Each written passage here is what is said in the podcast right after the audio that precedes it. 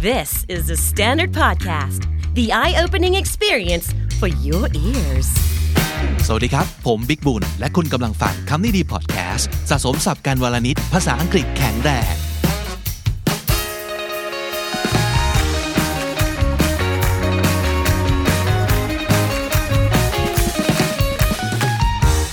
คุณผู้ชมคุณผู้ฟังที่แวะมาในพิโซดนี้คุ้มมาก เพราะว่าจะได้ฟัง 4 ตอนรวดนะครับเป็น 4 ตอนที่เราชอบเป็นการส่วนตัวมาก ๆ เพราะว่าทุกตอนเนี่ยว่าด้วยเรื่องของการพูดนะครับการตอบคำถามหรือรับมือกับคำถามโหดๆอะอย่าง episode นี้ของ English at Work นะครับโดนยิงคำถามโหดๆระหว่าง present รับมือยังไง เคยเจอไหม หลายๆ คนนี่คือบอกว่านี่คือกลับมาฆ่ากันเลยใช่ไหมถามคำถามแบบนี้นี่คือจะให้จมธรณีกันเลยใช่ไหมนะครับเพราะเราก็โทษเขาไม่ได้อะเขามีหน้าที่ในการมาซักฟอกเรา มีหน้าที่ในการมายิงคำถามเรา เพราะเขาต้องการให้เราแสดงความรู้ความสามารถใช่ไหม รับมือยังไงครับกับคำถามโหดๆ ระหว่างพรีเซนต์ อีกอันนึงเป็นบริบทของการสัมภาษณ์งานนะครับ มีอยู่เรื่องหนึ่งซึ่งหลายๆ คนอาจจะรู้สึกว่า เอ๊ะไม่เข้าใจว่าเขาจะถามทำไมเหรอ ก็เลยอาจจะไม่ได้เตรียมคำตอบ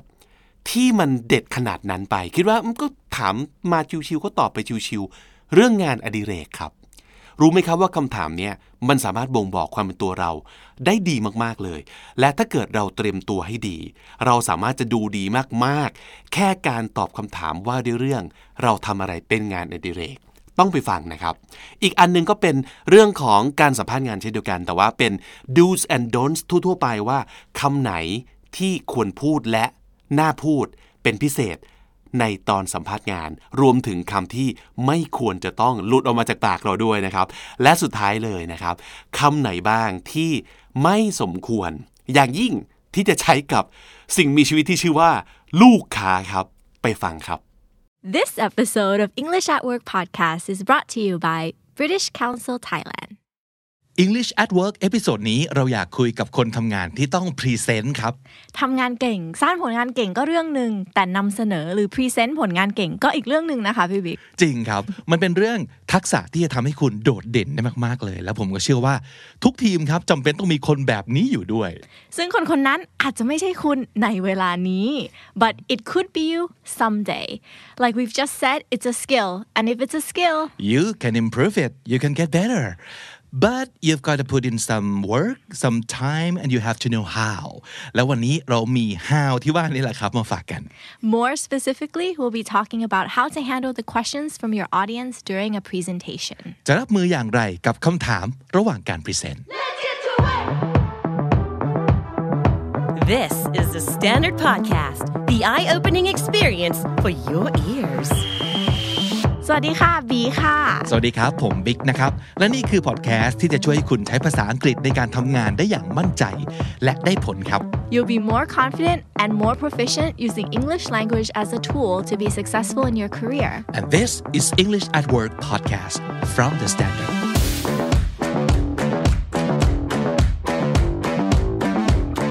And before we start, please make sure to hit subscribe at our channel on YouTube ชื่อช่องคือ The Standard Podcast นะครับ โลโก้สีม่วงๆ หาง่ายๆนะครับ and please also ring that notification bell ใช่แล้วค่ะ นอกจากจะกดซับ อยากให้กดกระดิ่งไว้ด้วย จะได้ไม่พลาดทุกเอพิโซดของเรา And if you find our podcast fun and useful please like and share our content thank you เรื่องของเรื่องคือการตอบคำถามไม่ใช่เรื่องง่ายอยู่แล้วเนาะแต่นี่ต้องตอบคำถามต่อหน้าคนเยอะ ๆท่ามกลางความกดดันว่าผิดไม่ได้ ไม่รู้ไม่ได้อืมไม่เก่งก็ไม่ได้อืมมันเลยเป็นสิ่งที่คนพรีเซนต์งานส่วนใหญ่จะกลัวกัน ซึ่งก็เข้าใจได้เนาะใช่ เพราะว่าเราเองก็กลัวเหมือนกันครับอืมต่อให้เป็นคนที่ทำแบบนี้มาแล้วเป็นร้อยเป็นพันครั้ง ก็มันมันก็ยังสามารถจะหวั่นหวั่นๆได้อยู่ดีนะเพราะว่าเราไม่รู้จริง ๆ ว่า วันนี้จะเจอคำถามโหดๆอะไรยิงมาที่เราบ้าง โดยเฉพาะคำถามที่มีคนถามขึ้นมา ระหว่างที่เรากำลังพรีเซนต์อยู่ มันอาจจะทำให้เราเสียจังหวะ แล้วก็รวนไปหมดเลย ใช่ครับ หรือว่าคำถามยากๆ ที่มันจะทำให้เราเนี่ยเสียลุกนะครับ จะรับมือยังไงดี เรามีทั้งหมดวันนี้ 5 วิธีมาฝากกัน ซึ่งทุกคนทำได้แล้วก็ฝึกได้แน่นอนห้าวิธีที่ว่าคือ ชิงลงมือ ซื้อเวลา กล้าใช้ความเงียบ ถามกลับ และยอมรับ เราจะไปกันทีละซีนารีโอนะครับ scenario 1 preemptive strike ชิงลงมือ Good afternoon, everyone. My name is Vic, and I'm the project manager. And today I'll be giving you an update on what we've been doing so far. So let's start. And if you have any questions during the presentation, please don't hesitate to raise your hand at any time. I'll be happy to answer all your questions. ที่เราบอกแบบนี้เพราะว่าเราอยากให้คนที่นั่งฟังเรา present อยู่เนี่ย engage ด้วยครับบีไม่อยากให้เขานั่งฟังเฉยๆ เราก็เลยบอกตั้งแต่ต้นเลยว่า ถ้ามีอะไรอยากถาม สงสัย อยากเสนอ ยกมือได้เลย เรายินดีจะตอบทุกคำถาม อืมอ่า เมื่อกี้เราใช้ประโยคอะไรบ้างคะพี่บิ๊กที่เราอาจจะไปท่องได้ อ่า สิ่งที่น่าจะใช้ได้ในทุกๆการ present เลยนะครับ ก็คือเช่น today I'll be giving you an update on what we've been doing so far วันนี้ผมจะมาอัปเดตนะครับ present มีหลายอย่างเนาะ present วันนี้เพื่ออัปเดต ให้รู้ว่าที่เราเริ่มต้นทำกันมาแล้วเนี่ยตอนนี้มันไปถึงไหนแล้วนะครับ what we've been doing so far จนถึงวันนี้มันดำเนินมายังไงบ้าง and if you have any questions ถ้าเกิดมีคำถามอะไรก็ตามที่ during the presentation please don't hesitate to raise your hand at any time กรุณาอย่าลังเล don't hesitate นะครับ ที่จะยกมือ raise your hand at any time ก็คือเมื่อไหร่ก็ได้นะครับ I'll be happy to answer all your questions จะแฮปปี้มากในการตอบทุกคำถามอ่าอันนี้ก็เป็นวิธีถ้าเรา happy to answer all the questions at any time เนาะคือเราพร้อมที่จะตอบคำถามได้ทุกเมื่อ เพราะเราไม่อยากให้ present ของเราแบบ present present ใช่ formal เกินไป มันจะดูเหมือนเลคเชอร์อ่า เราอยากให้มีการแบบ dynamic โยนคำถามโยนไอเดียกันไปมาอ่าแต่อีกแบบหนึ่งบางครั้งนะคะ เราไม่อยากให้เขาถามแทรกเลย เพราะว่าอะไรครับ เพราะว่าบางทีเราเราอาจจะเตรียมพรีเซนต์มาดีเนาะเราวางเรื่องเนื้อเรื่องตั้งแต่ต้นจนจบไว้ดีแล้วเราอยากให้เขาฟังรวดเดียวจบก่อน แล้วถ้ามีคำถามค่อยมาถามตอนท้ายอ่าก็เป็นไปได้ ในกรณีนี้เราอาจจะใช้คำว่า เราอาจจะใช้ประโยคว่า Good afternoon, everyone. My name is V, and I'm the project manager. And today I'm about to give you an update on what we've been working on. We have a lot of things to cover today and not so much time. So before we start, I'd like to kindly ask everyone to keep their questions until the end of the presentation. อ่า อันนี้อย่างที่เราบอกวิธีการแรกคือ preemptive strike แปลว่าชิงบอกก่อนเลยว่าเราต้องการอะไรนะครับ กรณีนี้ก็คือ อย่าเพิ่งถามฟังทั้งหมดจนจบก่อน แล้วค่อยไปถามทีหลังใช่บีพูดอะไรบ้างครับเมื่อกี้นี้อ่าโอเค ประโยคที่เราอาจจะเอาไปท่องได้เลยนะคะ คือ we have a lot of things to cover today and not so much time ก็คือ วันนี้เรามีเรื่องที่ต้องเล่าเยอะเลย แต่เวลาเราน้อยนิดเดียวนะคะ so before we start I'd like to kindly ask everyone to keep their questions until the end of the presentation อ่าก็คือก่อนที่เราจะเริ่มเนาะถ้าใครมีคำถามขอให้เก็บคำถามไว้ทีเดียวตอนจบ presentation I'd like to kindly ask everyone อันใส่นี้ kindly ลงไปก็เป็นแบบกรุณาใช่ไหมครับ ใช่เติมให้มัน formal มากขึ้นเนาะให้มัน soft หน่อยกรุณาช่วยนะคะ please อ่ามี please มีความยิ้มและค้อมหัวนิดนึงประมาณนั้นนะครับใช่ให้ค่ะ keep the questions until the end อ่าเก็บไว้เดี๋ยวไปตอบทีหลังนะครับ แล้วถ้าสมมติเกิดจำ message เดียวกันเนี่ย เราพูดอย่างอื่นได้อีกไหมเพื่อเราต้องไปพูดในหลาย present ไม่อยากพูดซ้ำๆเดิมอ่าโอเคมีค่ะ เช่นเราอาจจะพูดว่า I've got a lot of data to share and it could be complicated so it might be better for us to go through the whole thing first to avoid any confusion ๆอ่าก็เป็นอีกกรณีหนึ่งในกรณีที่วันที่ที่จะเป็น present เนี่ยมันเป็นเรื่องที่ค่อนข้างยากข้อมูลเยอะมาก เราก็ไม่อยากจะให้มี confusion to avoid confusion เพื่อหลีกเลี่ยงความงง นะครับเพราะฉะนั้นฟังจนจบก่อนดีกว่านะครับข้อมูลมากมายเดี๋ยวค่อยว่ากันที่หลังกับเรื่องคำถามประมาณนั้นนะครับหรือว่าถามยังไงได้อีกครับพูดยังไงได้อีกครับ Any questions you might have during the presentation please write them down and save them for the end we'll have the Q&A session after this อ่าบอกไปเลยว่าให้ทำยังไงคือถ้ามีคำถามให้เขียน เขียนลงไปเลย เราจเก็ดบไว้ไว้ครับ แล้วเราก็จะมีอะไร ตอนท้ายครับ มีเซสชัน Q&A เนาะเซสชันสำหรับไว้ถามตอบเลยโดตยอนเฉจบพาะใช่อ่าค่ะเพราะฉะนั้นอย่าเพิ่งใจอย่าเพิ่งใจร้อนจดไว้นะครับอะก็เป็นมาตรการที่ดีคือบอกไปเลยว่าเราต้องการยังไง แล้วก็ดูครับว่าเนื้อหาที่คุณนำมาพรีเซนต์เหมาะกับแบบไหน ให้พรีเซนต์กันไปถามกันไป หรือเงียบๆให้เราพรีเซนต์จนจบก่อนแล้วถามทีเดียวนะครับ นั่นคือ scenario ที่หนึ่งครับ Scenario 2 Ask for clarification AKA buy time ก็คือขอให้ทวนคำถามเพื่อซื้อเวลาครับ The strategy you have presented is interesting, but do you think this method would be easy to perpetuate? Okay, uh, thank you for the question, but I'm not sure I totally understand. Could you repeat the question? I just want to make sure that I understand what it is that you're asking. Oh, I mean, do you think that this method would be sustainable in the long run? Ah, okay, I see. Thank you for clarifying. So, my answer is yes, it is. As a matter of fact, this won't just happen overnight. And in the long run, especially, you can definitely see the, the difference and the result will stick. Okay, thank you. อ่าคำพูดที่น่าสนใจนะครับ ประโยคที่ก๊อปไปใช้ได้เลย ก็คือการยอมรับว่าเรายังไม่ค่อยเข้าใจคำถามอย่างถ่องแท้นะครับ เพราะฉะนั้นพูดซ้ำอีกรอบได้ไหม I'm not sure I totally understand Could you repeat the question นะครับ ขอถามซ้ำอีกครั้งได้ไหม I just want to make sure that I understand what it is that you're asking คืออยากจะให้แน่ใจว่าคุณถามว่าอะไร เราจะได้ตอบตรงประเด็น นะครับค่ะแล้วก็พอเขาถามซ้ำเสร็จปั๊บ อย่าลืมขอบคุณเขาด้วยโดยการพูดว่า thank you for clarifying ขอบคุณที่ช่วยอธิบายเพิ่มเติมให้เราเข้าใจนะคะอืมแล้วขอบคุณเขาด้วยเนาะเราถามคำถามเพิ่มแล้วขอบคุณเขาด้วย ใช่ครับ วิธีนี้ที่บีบอกว่าเป็นการ buy time หรือว่าซื้อเวลา จริง ๆ แล้วที่เราต้องการมันคือ ถ่วงเวลาเพื่อให้เราได้คิดใช่ไหมใช่ จริงๆ แล้วบางทีเนี่ยแต่แต่จริงๆ พี่บิ๊กเราอาจจะไม่เข้าใจคำศัพท์จริงๆเนาะอันนี้ข้อแรกเลยก็จริง ๆ ว่าเราอาจจะขอทวนคำถาม อยากเมคชัวร์ว่าเราเข้าใจคำศัพท์ หรือเข้าใจคำถามที่เขาอยากจะถามเราจริง ๆ แต่ข้อดีข้อที่สองเนี่ยพอเราได้ทวนคำถามกับเขาปุ๊บเราเหมือนได้เพิ่มเวลาสักอีกประมาณ 10 วิอะเมื่อกี้ที่เราพูดไปเนาะเราก็จะได้มีเวลาคิดคำตอบ อีกครั้งหนึ่งเออตอบยังไง ให้ตรงประเด็นตอบยังไงให้ดูดีอ่าหรือว่าใช้คำศัพท์ยังไง เพราะว่าต้องเข้าใจว่าเราใช้ภาษาอังกฤษเป็นภาษาที่สองเนาะเพราะฉะนั้นสำคัญเหมือนกันกับการที่เราควรจะต้อง make sure ครับ อันไหนที่เราไม่แน่ใจถามไปเลย เช่น สมมติเราถามเลยได้ไม่บีว่า ไม่แน่ใจว่าผมเข้าใจคำนี้ถูกไหมอะไรอย่างเงี้ยบีว่าทำได้เลยนะ พูดยังไงได้บ้าง Ah, you can say, could you explain what you mean by the word perpetuate เมื่อกี้คำศัพท์ที่เราไม่แน่ใจคือคำว่า perpetuate ศัพท์ยากนะเนี่ยใช่ไหมคศัพท์ยากค่ะบีครับต้องบีก็ไม่รู้เหมือนกันต้องไปเปิดดิกต้องเปิดดิกเหมือนกันต้องเขียนบทให้เลยเพราะบางที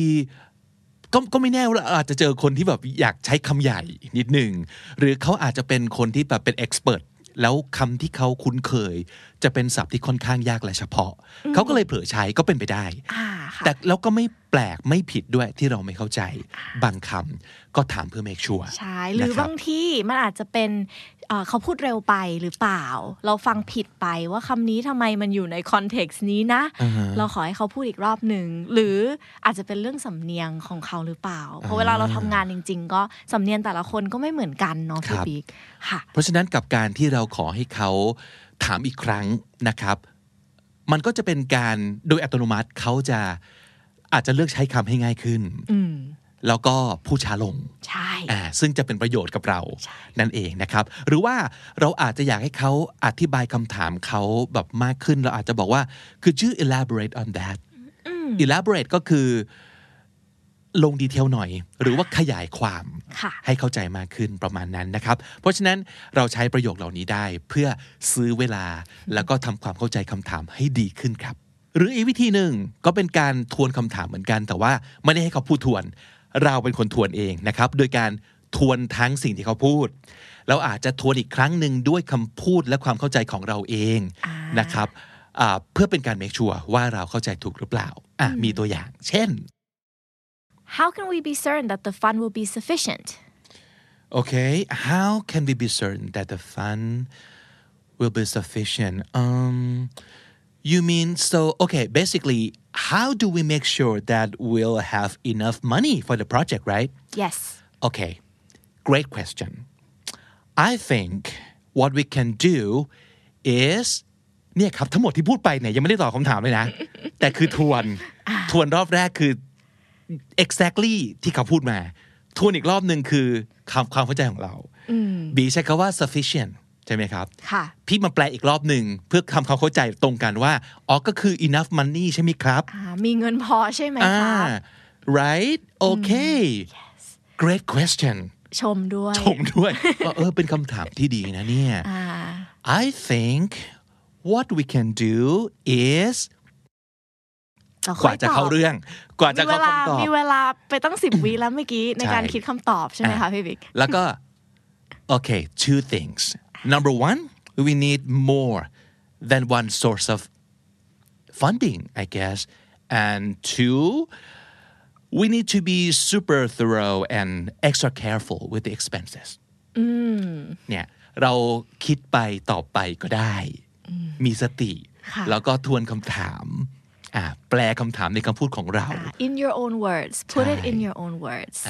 นะอ่าลองเอาเทคนิคนี้ไปใช้กันนะครับ scenario three use dead air to your advantage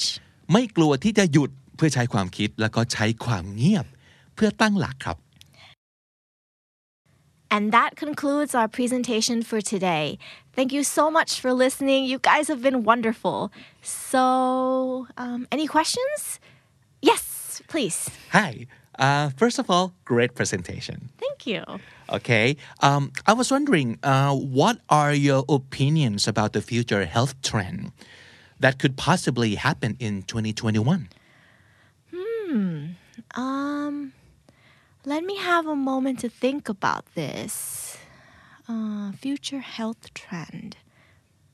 Hmm. Ah, I think there'll be more collective action amongst healthcare experts around the world. and what do you mean by uh, collective action Working together, basically. That basically it took the whole world to focus on one single problem to come up with a solution, as we can see with the development of the COVID 19 vaccine. Hmm. How about you? What do you think? oh the trend uh, well I just think the mask will be more fashionable I guess Oh, okay. เออ อันนี้ก็เป็นการจะสังเกตเห็นได้ว่าบีเงียบไปพักหนึ่งเลย หลังจากที่ได้ได้ฟังคำถามแล้วอ่าค่ะหลาย ๆ คนจะรู้สึกหวาดกลัวกับกับการเดทแอร์กลางเวทีมาก ๆ ใช่ไหมบี ใช่ค่ะ แต่จริง ๆ การเดทแอร์เนี่ย มันเป็นช่วงเวลาให้เราคิดเพิ่มขึ้นเนาะเมื่อกี้บีจะใช้คำว่า let me have a moment to think about this นะคะบีขอเวลาแป๊บหนึ่งในการคิดถึงคำถามนี้ ได้นะใช่ไหมได้เออหลายๆคนเนี่ยอาจจะมี mindset ว่าอ่าการจะดูดีในฐานะของคนพรีเซนต์ก็คือถามปุ๊บตอบปั๊บอืมมี all the answer prepared ซึ่งบางบางครั้งมันไม่ใช่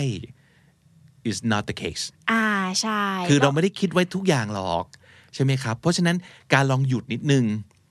ไม่กลัวที่จะเงียบใช้ dead air อย่างเงี้ย คนจะยิ่งตั้งใจฟังหนึ่งแบบคนจะ expect ว่าเฮ้ยเขากำลังคิดอยู่สองมันดูเหมือนกับหูยเขาเขาตั้งใจคิดจริเขางๆนะจริงจังในการเออตอบคำถามนี้เนาะเออเขาให้ความสำคัญกับคำถามนี้ ไม่ใช่ตอบแบบบางทีเวลาเรากลัว dead air ใช่ไหมคะเรากลัว awkward เนาะเราก็จะ fill in the dead air with something random that we just made up on the moment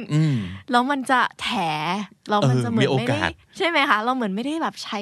ใช้เวลาคิดคำตอบจริง ๆ มันจะเกิดอาการที่เรียกว่า rambling on เออพูดหรือว่า I think that เออ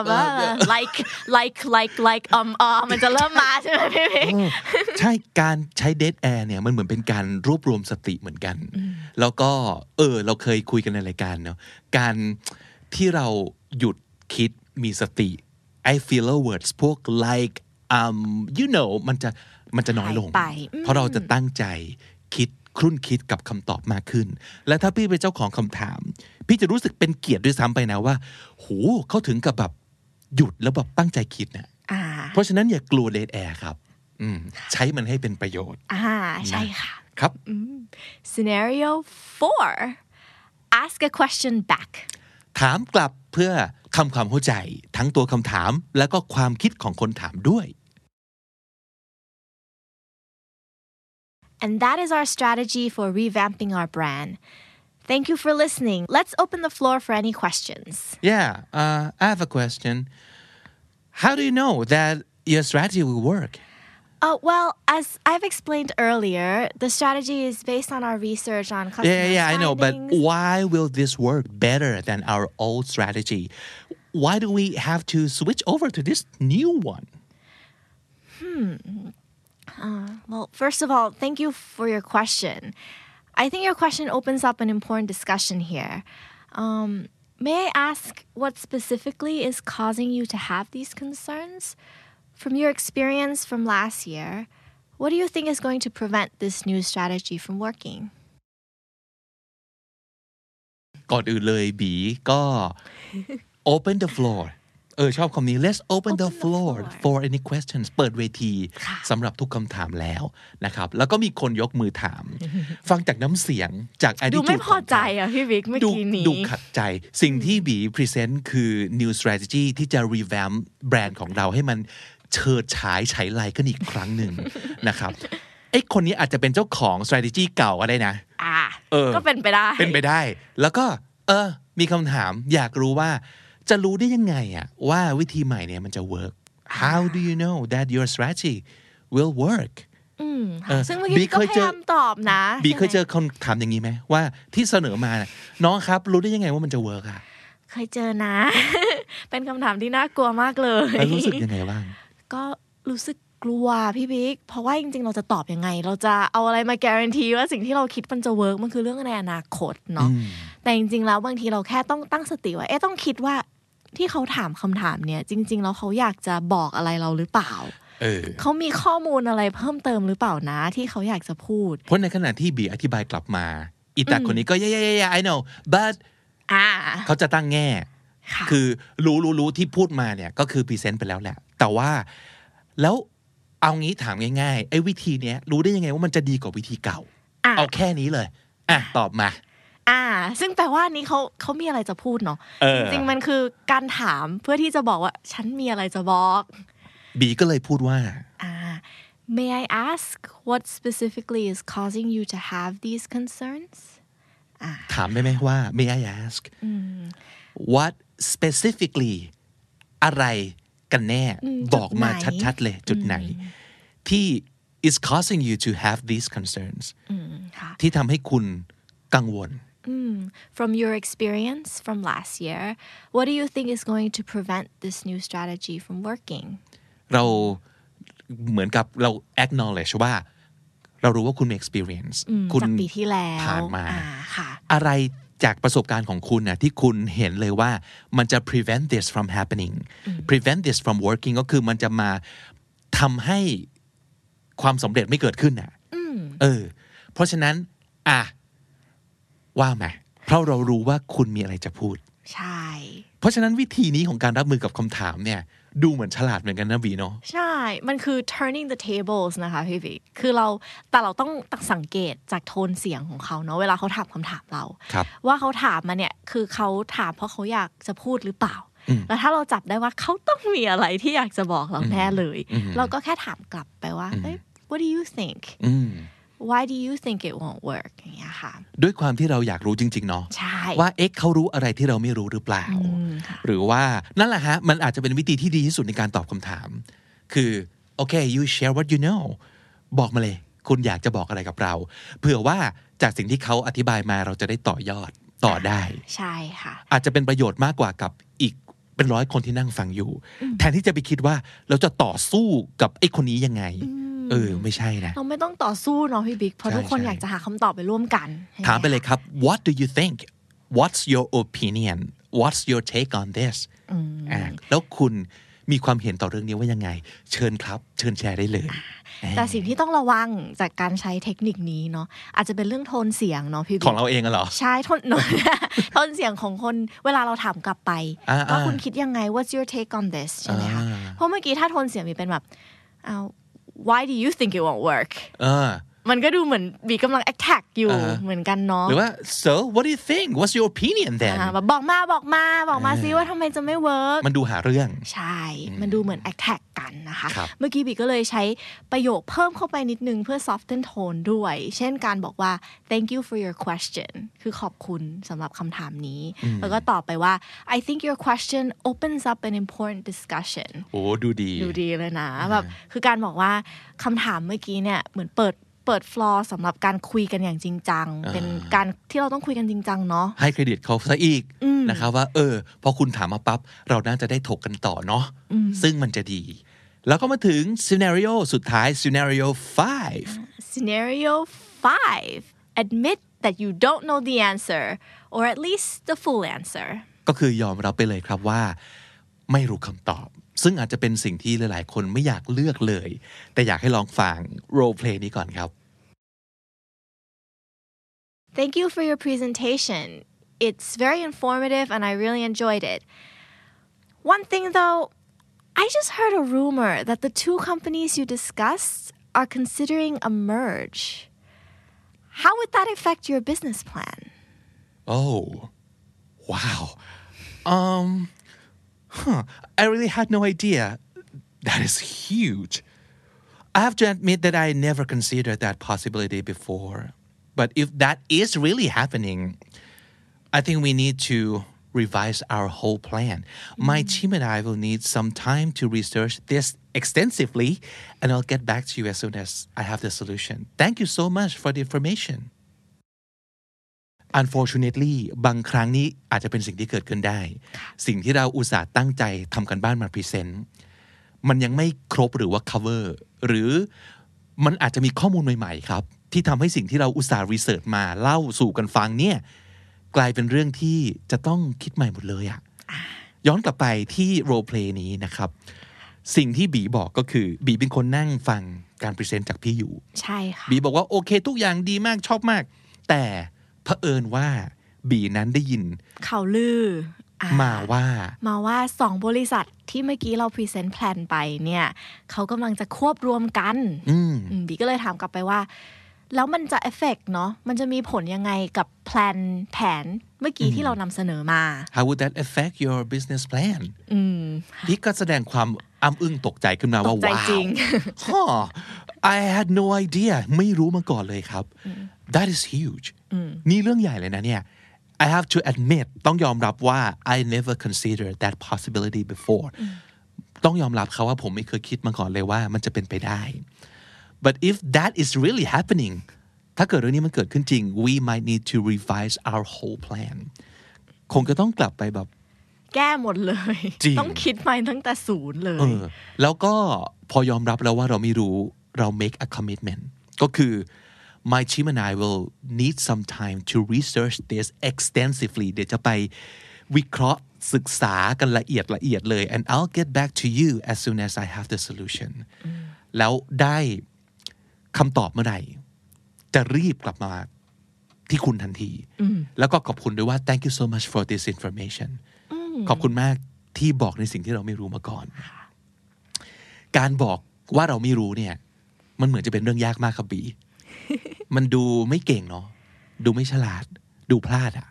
but it's honest right เพราะบางทีเราอาจจะไม่รู้ทุกเรื่องจริง ๆ เนาะพี่วิกแล้ว honest being honest ก็สำคัญ ในเรื่องของอย่างน้อยการการร่วมงานกันต่อไป เขาจะได้เชื่อเชื่อเราอะว่า เอ้ย เราไม่ใช่เป็นคนที่แบบโกหกแทกแถไม่รู้ก็บอกรู้ อย่างน้อยเขาเชื่อใจเราได้ว่า โอเค you're honest ใช่ you have integrity we can trust you เราสามารถเชื่อใจเขาได้อ่าหลังในจากนี้อเวนาลาคตเราทำงานด้วยกัน เราจะได้รู้ว่าถ้าเกิดปัญหาขึ้นในอนาคต คนคนนี้ก็จะ honest กับเรา ใช่ไหมคะ ไม่ใช่แถหรือแบบคอยใช่เปลี่ยงเปลี่ยนต่างอย่างตลอดเวลา แล้วมันสำคัญยังไงอีกกับการที่เราต้องยอมรับว่าเราไม่รู้ครับ well people can tell when you're trying to save your ass right ใช่ people can tell when you're lying พี่วิกเราพยายามจะเอาตัวรอด พยายามจะแบบ นู่นนี่นั่นมันโป๊ะครับ มันโป๊ะ คนรู้คนดูออกนะครับ เพราะฉะนั้นอย่าแถ we can say I don't know without losing our credibility or our cool ความว่าคำว่า I don't know เนี่ยมันอยู่ที่ขึ้นอยู่กับคนพูด ไม่ใช่ว่าพูดแล้วจะดูพ่ายแพ้เสียท่าเสมอไป เราสามารถพูดให้ดูดีก็ได้ ถ้าเราอย่างที่บอก make a commitment สัญญากับเขาว่า เราจะไปหาคำตอบมาให้เขาให้จงได้ แต่ว่าอันนี้หมายเหตุนิดนึงนะครับว่า ไม่ใช่ว่าเอะอะก็บอกว่า ผมไม่รู้ผมไม่รู้แล้วจะคิดว่ามันไม่มันโอเคนะ เพราะว่าบางเรื่องที่มันแบบพื้นฐานมากๆอะเป็น expertise ของคุณ คุณต้องรู้นะ แต่เราสงวนความไม่รู้เอาไว้สำหรับนี่แหละครับ อย่างบางเรื่องที่คนที่นั่งฟังเราพรีเซนต์อยู่เขาแชร์ขึ้นมา เป็น new information ที่เราไม่รู้จริง ๆ อันนี้มันอาจเกิดขึ้นได้ อันเนี้ยไม่เป็นไร แต่ว่าอย่างน้อย make sure ว่าเราทำการบ้านมาให้ ดีที่สุดก็แล้วกันเนาะใช่ใช่ค่ะท้ายที่สุดเราก็อย่าพยายามเอาชนะเนาะพี่บิ๊กอย่าไปคิดว่าเขาตั้งใจจะโจมโจมตีเราด้วยคำถามนี้เนาะเขาไม่ได้อยากให้เราเจ็บหรืออยากให้เราอายเนาะอืมแต่เขาอยากรู้จริง ๆ แหละ so don't take it personally you don't have to win this presentation you're here to communicate to educate to share and make sure everyone is on the same page so that we can move forward together as a team ใช่ เอาเป็นว่าแค่เตรียมตัวให้ดีที่สุดนะครับ ถ้าต้องซ้อมซ้อมเยอะๆ เอาให้มั่นใจนะครับ พอถึงเวลาตั้งสติ อันนี้สำคัญสุดๆ แล้วทุกคนจะผ่านการพรีเซนต์ไปได้ อย่างสวยงามครับ English at Work วันนี้กับ 5 วิธีรับมือคำถามระหว่างการพรีเซนต์ครับ number one preemptive strike บอกไปก่อนเลยครับว่าเราต้องการให้เขาถามได้ระหว่างพรีเซนต์หรือว่าเก็บไปถามทีเดียวตอนสุดท้ายครับ Number two, ask for clarification, aka buy time. ซื้อเวลาครับโดยการขอให้เขาทวนคำถามอีกครั้งหนึ่ง Number three, use dead air to your advantage. ไม่กลัวที่จะหยุดคิดหรือว่าขอเวลา เงียบเพื่อใคร่ครวญหาวิธีตอบคำถามให้ดีที่สุด อย่าไปกลัวเดทแอร์ครับ Number four, ask another question back respectfully. ถามกลับไปเลย เพื่อ ทำความเข้าใจครับว่าจริง ๆ แล้วที่เขาถามเขาต้องการจะบอกอะไรกับเราหรือเปล่า หรือว่าทำไมเขาถึงถามคำถามนี้ขึ้นมา And number five, admit that you don't know the answer and make a commitment to get one. ยอมรับไปเลยครับว่า เราไม่รู้ แต่เราจะไปหาคำตอบมาให้ให้ได้แน่ And that concludes our show today. Thank you for joining us. You guys are awesome. Had fun. Did you, พี่บิ๊ก for sure และไม่ว่าคุณผู้ฟังจะติดตามฟังกันจากทางไหนก็ตามนะครับ Spotify Apple Podcast หรือว่า Podcast Player ที่คุณชอบขอบคุณมาก ๆ ที่ติดตามครับ and also if you're listening on the Standard Podcast YouTube channel please hit the subscribe button and ring the bell for notification Yes so you never miss our content และถ้าใครมีปัญหาอะไรก็ตามที่เกี่ยวกับการใช้ภาษาอังกฤษในการทำงานนะคะ ถามมาได้เลย just write down your questions in the comment section below หรือจะไปเขียนโพสต์ไว้ที่ Facebook Group ภาษาดีชีวิตดี โดยคำนี้ดี podcast ก็ได้เช่นกันนะครับ alright and that's it for today we are out of here บีและพี่บิ๊กลาไปก่อนนะคะ แล้วเจอกันใหม่ใน episode หน้า until then take care สวัสดีครับ bye bye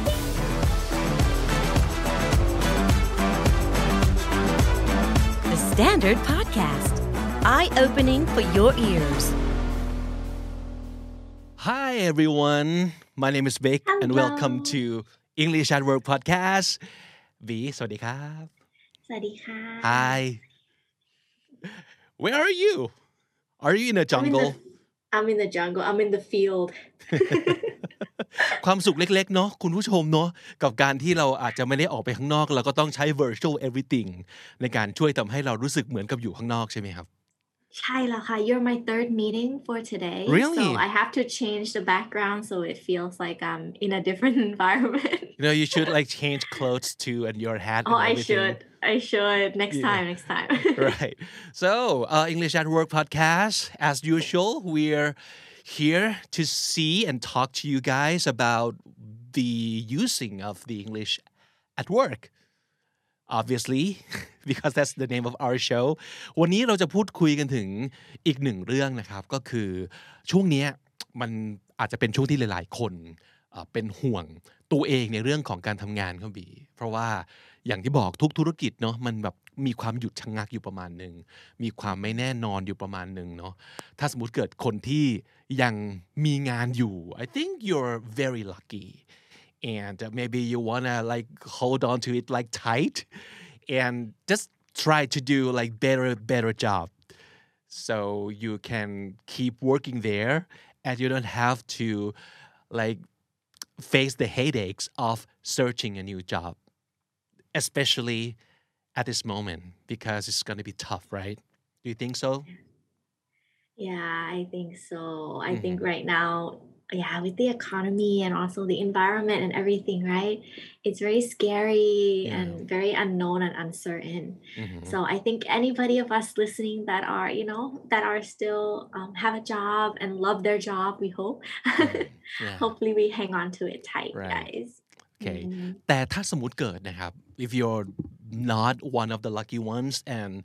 you really have to go search for new jobs maybe you um still looking or maybe you're lucky enough to get a call back for an interview I think we can help you with that because actually we've done some episodes about like talking and answering questions during job interview before and today is another episode that we're going to be doing just that right Yes. มีคำถามหนึ่งนะครับ อยู่ในอ่าการสัมภาษณ์งาน ซึ่งเป็นคำถามที่ สุดฮิตมาก ๆ เลยนะครับบีนั่นก็คือคำถามที่ว่า what are your hobbies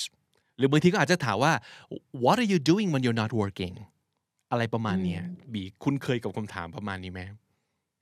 Yes. Mhm. Um, I think we're also asked this question when they're interviewed for school.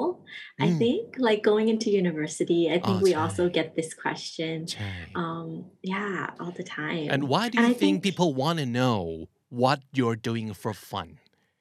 because Yeah, obviously that's that's not related to work directly I mean right Yeah, I think that's my reaction too. Like when they ask me, I'm like, is this a trick question? Like, yes am I supposed to a- answer something like, you know, super profound? อ่า Um,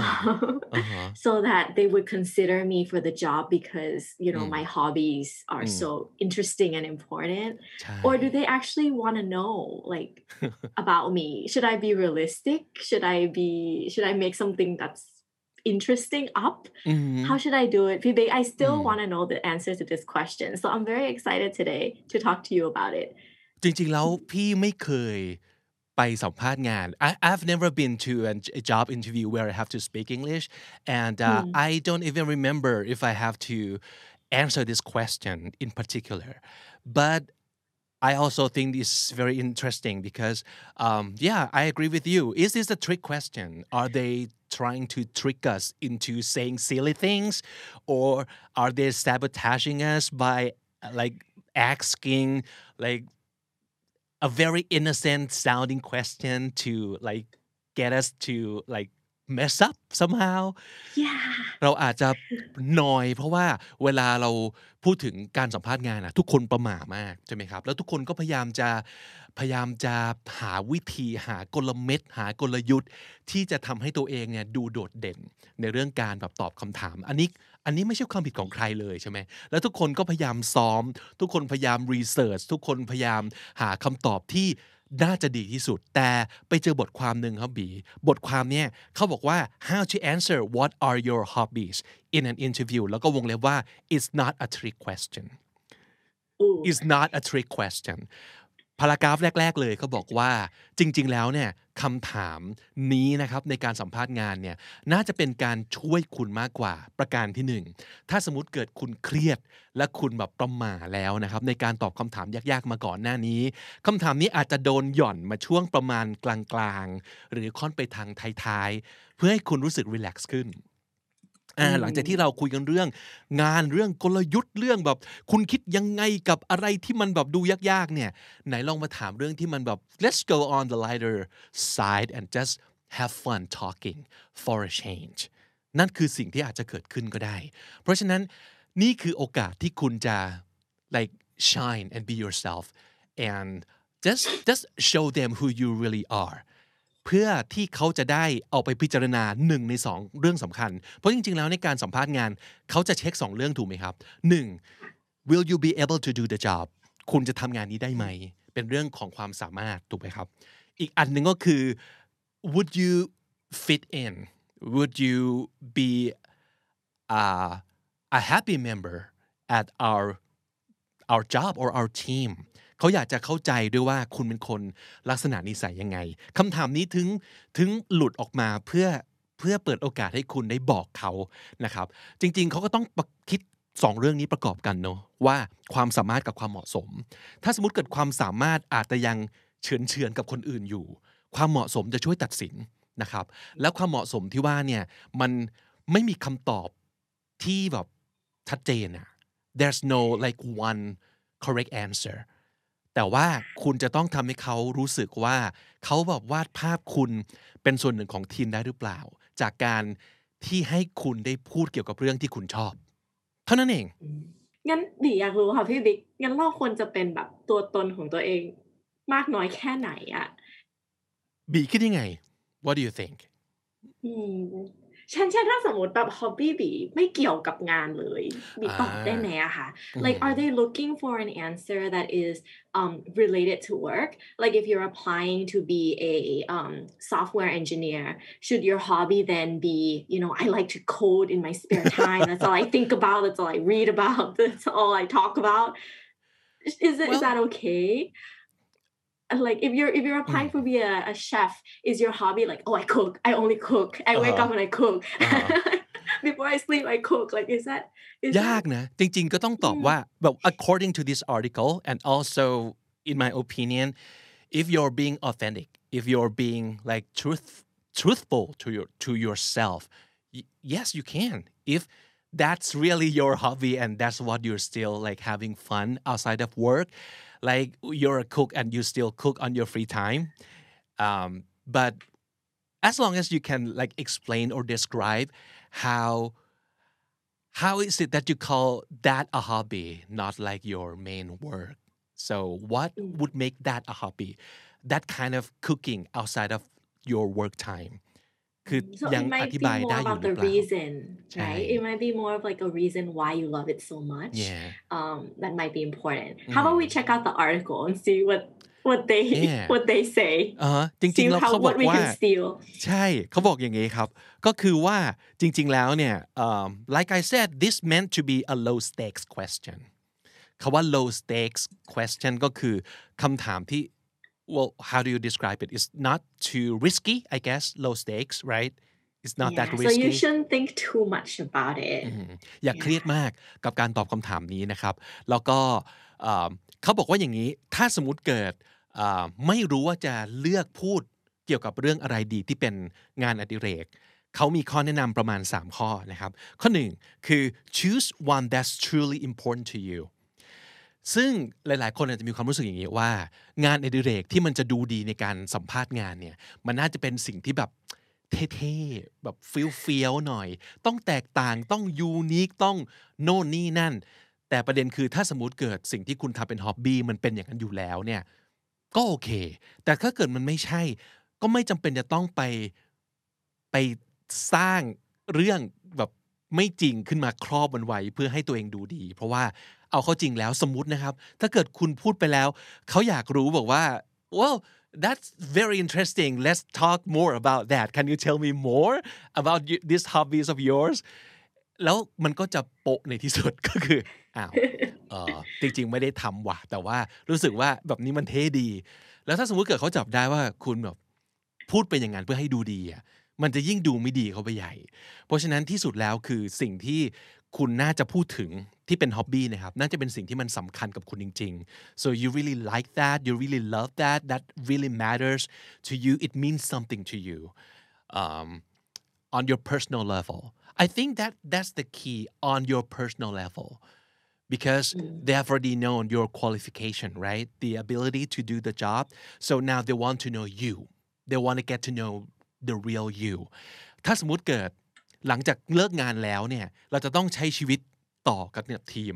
ต้องไปกินข้าวต้องไปคุยต้องไปอะไร เขาจะอยากรู้ว่าคนคนนี้นอกเหนือจากโหมดงานแล้วเนี่ยโหมดอื่นเป็นยังไงบ้าง โหมดส่วนตัว แล้วฮ็อบบี้มันก็น่าจะเป็นสิ่งที่ช่วยบอกได้ในในในบางเลเวลเนาะว่าคนคนนี้เป็นยังไง เขาก็เลยรู้สึกว่าอะ choose to talk about what really what is really important to you แล้วก็อีกอันหนึ่งเขาบอกว่า maybe you you want to ask yourself would this add to my profile ก็จะเป็นสิ่งที่เมื่อกี้บีพูดถึงใช่ไหมว่า ถ้าสมมติเกิดพูดปั๊บแล้วจะยิ่งทำให้โปรไฟล์ในเชิงงานของเราอะมันดูดีขึ้นหรือเปล่า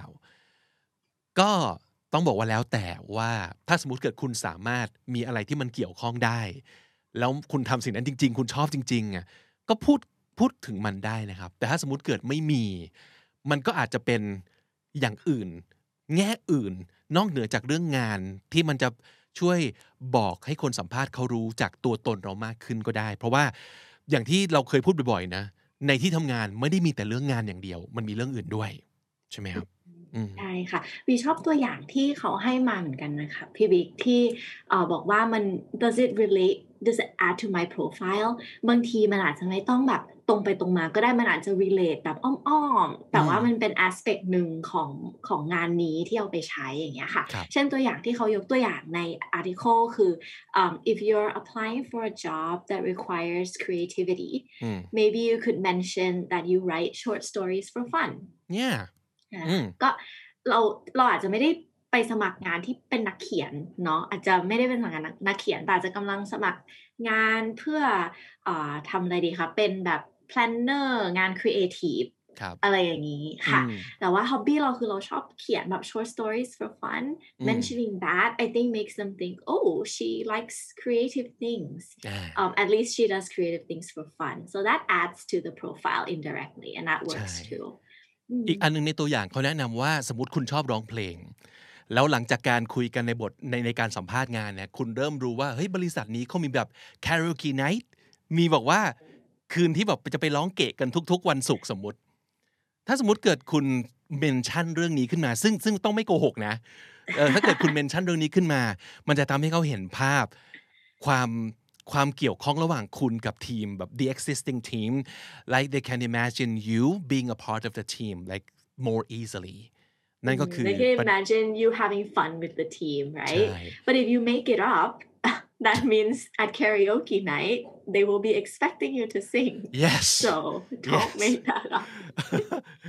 เพราะฉะนั้นก็บอกว่าอืมถ้าสมมติเกิดจะถามถามเรานะก็คือเราไม่ควรจะโกหกเรื่องอะไรเลยอะในการสัมภาษณ์งาน เพราะมันไม่ได้ไม่ได้ส่งผลดีขนาดนั้น in the long run I guess so just be yourself in this case be yourself but you can choose to what to talk about yourself ถ้าสมมติเกิดคุณรู้อยู่แล้วว่าคำถามเนี้ยจะถูกถามขึ้นมา คุณมีเวลาทำกันบ้านนี่ใช่ไหมครับ ลองไปคุยหาดูสิว่า จริง ๆ สมมตินะครับ คุณอาจจะรู้มาตั้งแต่แรกแล้วก็ได้ว่าบริษัทนี้มีแบบว่า karaoke night แล้วก็ เอ๊ะ ใช่เราเคยชอบการร้องเพลงแต่ไม่ได้ร้องมานานแล้ว คุณก็อาจจะบอกว่าอะ ก่อนไปสัมภาษณ์กลับไปร้องสักนิดนึง กลับไปเอาฟิลสักนิดนึงแล้วแบบว่า see if you still like it and see if you still enjoy it and you can talk about your like experience of like returning to a karaoke like hobby of yours you can talk about that คือเขาแนะนำอีกอย่างหนึ่งคือถ้าสมมติเกิดไม่รู้จริง ๆ ว่าจะจะคุยเรื่องอะไรให้เขาฟัง เพราะหลาย ๆ คนจะมีประเด็ประเด็นปัญหาคือ เป็นคนไม่มีงานอดิเรกจริง ๆ นะ what if I don't have any hobbies at all so what can I be talking about ในบทความเขาบอกว่าจริง ๆ แล้วเราต้องตีความงานอดิเรกใหม่นะครับ hobbies ที่ว่านี้อาจจะไม่ใช่สิ่งที่มันต้องทำแบบจริงจัง แล้วก็ต้องไปแบบเสียเงินเสียทอง ซื้ออุปกรณ์ invest กับมันมากมายทำมาเป็นระยะเวลานาน ไม่ต้องเบอร์นั้นก็ได้ จริง ๆ แล้วงานอดิเรกเนี่ยมันอาจจะเป็น 2อย่างนี้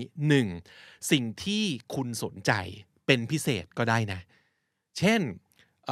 คุณสนใจเรื่องหนังฮอลลีวูดเรื่องคุณสนใจซีรีส์เกาหลี คุณสนใจศิลปะ อะไรเป็นพิเศษ คุณสนใจงานคราฟต์คุณเคยทำหรือว่าคุณคุณรู้อะไรมากกว่าคนอื่น คุณสนใจประวัติศาสตร์ก็ได้ คุณสนใจ what else what else can we talk about B เอ่ออาจจะเป็นแบบออก Interest กำลังกายไหมคะอ่าหรือว่าแบบชอบอ่านหนังสืออะไรอย่างเงี้ยค่ะ we don't have to think hobbies as something big it doesn't have to be profound ไม่ต้องแบบยิ่งใหญ่ลึกซึ้งก็ได้เนาะพี่บิ๊กใช่ um, we don't have to be a serious hobbyist. I think that's the word people ใช่ use a serious hobbyist ครับหรือคนที่ทำแบบงานอดิเรกอย่างจริงจัง เช่นอืมการแบบลงเงินไปเยอะๆ ซื้ออุปกรณ์ซื้อของแบบอืมบินไปต่างประเทศอะไรอย่างงี้ you don't have to be that หรือว่า It บอก could ว่า just ไปซื้อ be บอกว่า basic things ต้นบอกว่า like cactus pe- มีหลาย ๆ คนที่เขาแบบเลี้ยงแคคตัสแล้วก็เลี้ยงกันแบบเป็นสวนเลยทีเดียวอะไรอย่างเงี้ยถ้าสมมติเกิดคุณมีแคคตัสประมาณแบบว่า สี่ต้นห้าต้น คุณอาจจะรู้สึกเขินว่าไม่อยากพูดถึง เพราะมันดูไม่ไม่อลังการพอที่จะสร้างความประทับใจ เออ คุณอาจจะคุณอาจจะคิดอย่างนี้ แต่จริงๆแล้วเนี่ยอาจจะลองกลับไปถามตัวเองว่า แล้วทำไมเราสนใจแคคตัสตั้งแต่แรกอะ why did that interest you in the first place you can talk about what interests you what like pulled you into like this cactus world and you can just talk about your experience of what you have actually done like everything involving like this cactus thing มันอาจจะเป็นเรื่องของแค่ประสบการณ์หรือวิธีคิดที่เขาอยากฟังก็ได้นะ Mm, yeah, I think so. If you feel like you're somebody that doesn't have a hobby, just maybe ask yourself, what do you do when you have nothing to do? Like, Yeah. What's your go-to, right? Is it do you, um, you know, pick up your phone and turn on Netflix? So Yeah. maybe your hobby can be you love to watch movies, อือหือ okay? Or maybe you like to go outside and like do a jog around the neighborhood or something. That could be like my hobby is like exercising. อืม Yeah. อืม So I think just just think about what you like to do when you have nothing to do. อืมแต่ขอเน้นไปที่เรื่องของแบบว่า for fun นะพี่รู้สึกว่า for fun น่ะเป็นเรื่อง ที่ในฐานะที่เราเป็นคนสัมภาษณ์งานเนี่ยเราอยากรู้เหมือนกันนะว่า แต่ละคนนอกจากตั้งใจทำงานแล้วอะเขาสนุกกับเรื่องอะไร เพราะสิ่งที่เราสนุกหรือว่าใช้เวลากับมันเยอะๆอะมันบอก personality ของเรา มันบอก character ของเราได้เป็นอย่างดีนะครับ อันหนึงอันหนึงเมื่อกี้ที่บอกว่าไม่รู้จะพูดเรื่องอะไรใช่ปะไม่รู้จะแบบไม่มีฮ็อบบี้จริงๆหนึ่งพูดแค่เรื่อง interest ก็ได้นะครับคุณสนใจอะไรมากเป็นพิเศษ หรือรู้อะไรมากเป็นพิเศษนะครับสองสิ่งที่คุณสามารถจะพูดได้ก็คือ สิ่งที่คุณเคยทำมาบ้าง แต่เลิกทำไปเพราะไม่มีเวลา ก็สามารถเอามาคุยได้นะคุณอาจจะเขาบอกว่า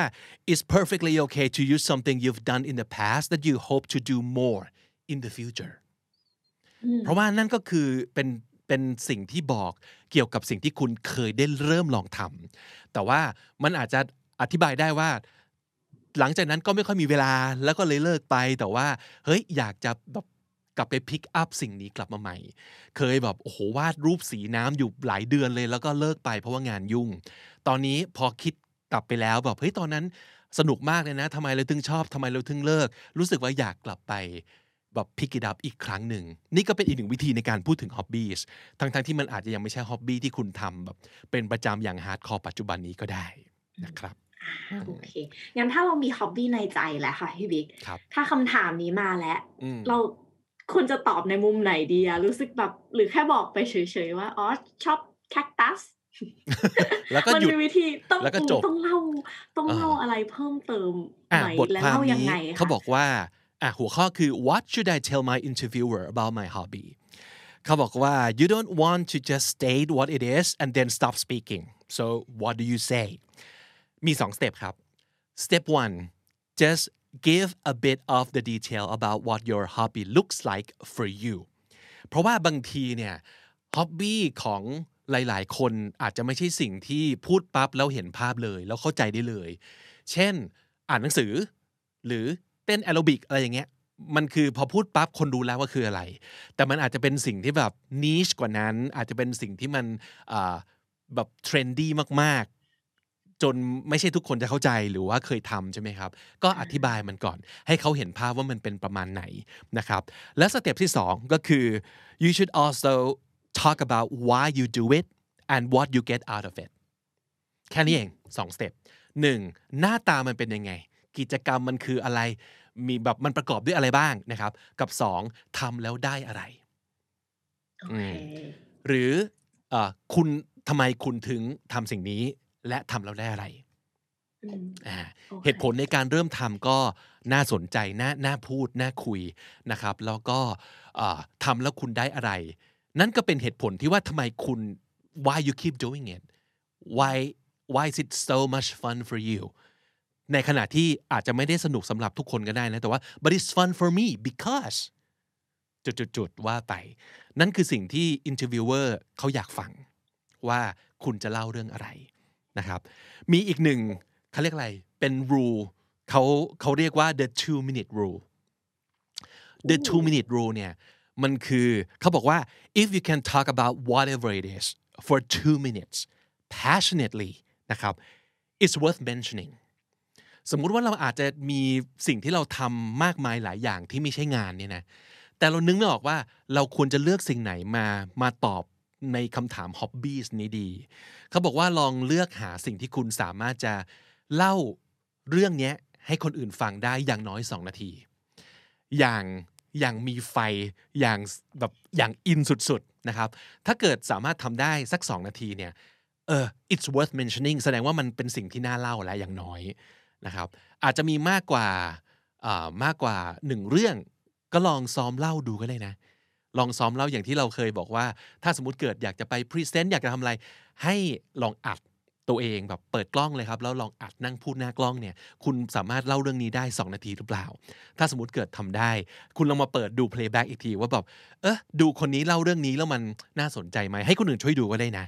แต่อย่างน้อยมันจะได้เป็นการซ้อม เพราะว่าเอาจริงคำถามเนี้ยเปอร์เซ็นที่จะถูกถามในการสัมภาษณ์งานเนี่ยแบบ 99%เลยนะ คิดอย่างนั้นนะพี่คิดอย่างนั้นนะครับ อืมจริงค่ะงั้นเราก็ควรซ้อมไว้ก่อนเตรียมไว้เลย yeah so that's ยัง a ไงก็ two โดน minute ถามอยู่ rule แล้วอืม So let's see what does a good answer look like. Should we move on to what a Yeah. good answer look like? Okay, you want you want to go to like their answer Sure. because it's pretty Um, good. I think it's pretty good too. Um, maybe let's read from from one of the examples. อันหนึงเขาบอกว่า okay one of my big interests has always been soccer I played throughout school and in college when I studied abroad in Spain my passion for the sport was reawakened because of how enthusiastic the people around me were I still follow European teams and I play with the local rec team. I even help arrange the schedule for the whole league, including times and locations. Last year, I coached my daughter's soccer team for the first time. They're only four, but getting to pass on something I love is so rewarding and there's a lot of satisfaction in figuring out the best way to teach each of the kids a new skill. Do you think that's a good mm. answer? I think it's a good answer. Yeah. Can you pick out the the part that you like, especially? Yeah. Well, I mean, in the beginning, you know, they just say it right away that one of my big interests has always been soccer, Mm. right? I played throughout school and college and studied Mm-hmm. in Spain. I think what I really like about it is that it shows a lot of passion. Yeah. Um, it's something that this person has done like most of their lifetime, even, right? Mhm. And then the person even goes on to mention the skills that Right. they picked up by having this um, Yeah. hobby. Uh-huh. So the skills, like for example, I help to arrange the schedule for the whole league, including times and location, Mhm. or a skill of coaching a yes. team, right? So Uh-huh. it's kind of like putting in there like the skills, the management skills, you know, Right. that every job would require. ฉลาดมากเนอะ Yeah, ใน like การ just, พยายามบอกว่า just ใส่ place it หยอดเข้าไป little breadcrumbs, right? Yes. So, oh, I did arrangement, so I'm Uh-huh. good coordinator. อือหือ I can coach four year olds. That's very hard. So I can coach you guys who are Yeah. employees. Exactly. Right? right and I really like how he mentioned Spain too like he Mm. went study abroad in Well-traveled. Spain so they don't he doesn't even have to go like oh I used to live in Spain I can speak Spanish but Ah. this already says like everything right Uh-huh I Look- think it also gives the interviewer like breadcrumbs to continue the discussion, right? So they can be Mm. like, oh, you were in Spain? Which part of Spain were you in? Mhm. Or they can even ask, like, oh, how's coaching four year olds? yeah You know, are they great? Are they nice? Are they naughty? right yeah. แล้วเขาก็อาจจะอยากชวนแบบเอ้ยสงสัยว่าคนคนนี้เป็นพ่อยังไงอีกนะ นอกเหนือจากเป็นคุณพ่อที่แบบว่าช่วยโค้ชทีมซ็อกเกอร์ลูกสาวแล้วเนี่ยเอ้ยความสัมพันธ์ระหว่างคุณพ่อคุณลูก อยู่กันยังไงสอนกันยังไงเล่นกันยังไง มันอาจจะยิ่งทำให้เห็นภาพชัดเจนขึ้นว่าคนคนเนี้ยอ่าจะ fit in ในเชิง character ยังไงกับทีมกับบริษัทก็ได้ เพราะหลาย ๆ บริษัทเนี่ยมันจะมีนะมีบอกว่าทีมกีฬาของของออฟฟิศอย่างนี้เนาะโอเค ใช่ใช่ไหมบางบริษัทอินมากแบบต้องไป exercise ด้วยกันไปวิ่งมาราธอนมีมาราธอนใช่ของตัวเองอะไรอใช่ย่างนี้แล้วก็แบบเฮ้ยนถ้าสมมติเกิดติ culture บริษัทเราแบบมี ความแบบคุณพ่อคุณแม่คุณลูกมีเด็กๆ อย่างเงี้ยคนนี้อาจจะเข้ามาช่วยในเรื่องการแบบดูแลโค้ชหรือว่าอะไร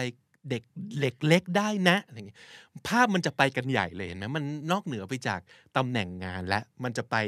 อีกหลายเรื่องด้วยกันนะครับ นี่ก็เป็นประโยชน์ของการพยายามเนลคำถามคำตอบของของเรื่อง hobbies นี้ หลายๆคนเนี่ยเลือกที่จะ oh I don't have any hobbies oh I don't really do anything um I just like play the internet แล้วก็เงียบ ซึ่งจริง ๆ มันอาจจะเป็นความจริงก็ได้นะ แต่เราจะบอกว่ามันน่าเสียดาย เพราะว่าแทนที่เขาจะได้เห็นเราแบบอีกอีกพาร์ทหนึ่ง อีกมุมหนึ่งเนี่ยเขาก็กลับจะไม่ได้เห็น แล้วการที่เขาจะแบบถามคำถามเพื่อให้เราแสดงตัวตนเนี่ย มันมีโอกาสไม่มากนักนะในใน job interview นะครับ ถ้าสมมติเกิดคุณสามารถไปทำการบ้านว่า เอ๊ะ อย่างคุณเนี่ยชีวิตคุณที่คุณเป็นอยู่จริง ๆ ความสนใจอย่างคุณคนอย่างคุณ ถ้าหาคำตอบดีๆออกมาได้ แล้วมันช่วยพอดีเนี่ยไม่ว่าจะช่วยเรื่องการ relevance กับงานตัวงานนะครับ หรือว่าจะเป็นเรื่องของการโชว์ character เนี่ยโอกาสที่คุณจะถูกพิจารณาเป็นตัวท็อปท็อปอะมันจะเพิ่มขึ้นเยอะมากเลยนะ ช่ไหมอืมอืมเย่สมมุติถ้าเกิดถามบีล่ะ if you're in โดนเอง a job interview with me right now and I'm an interviewer and I ask you this question like what do you do for fun คุณบี when you're not working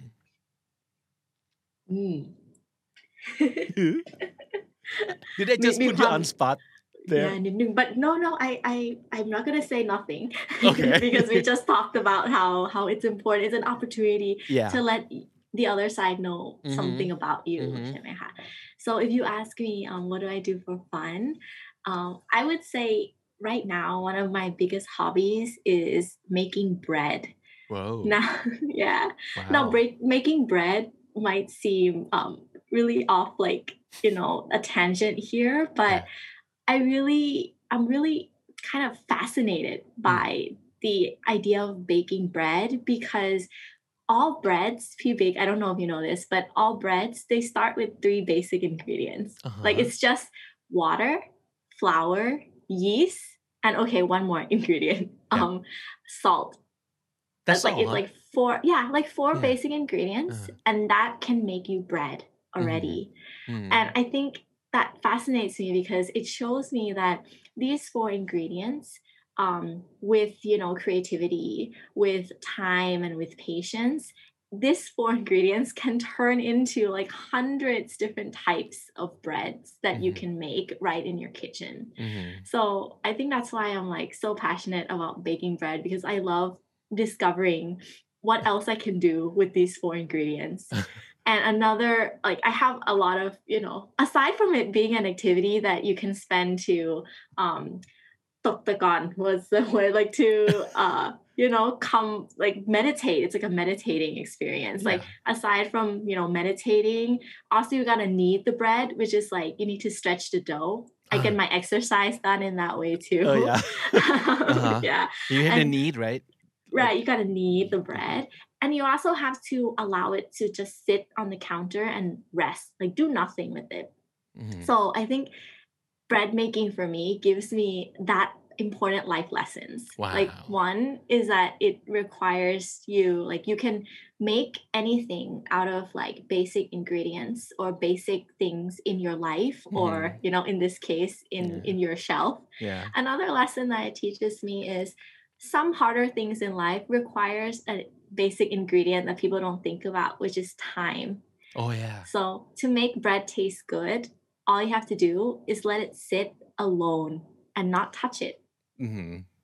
And once you don't touch it, you don't do anything with it, time will give flavor to the bread. Wow. And in looking at life, it's kind of kind of a lesson to teach me that um, time is a key ingredient in how you live your life. Mm. So if you give time in anything that you do, it will, you know, result in better flavors or a better, you know, quality, better time.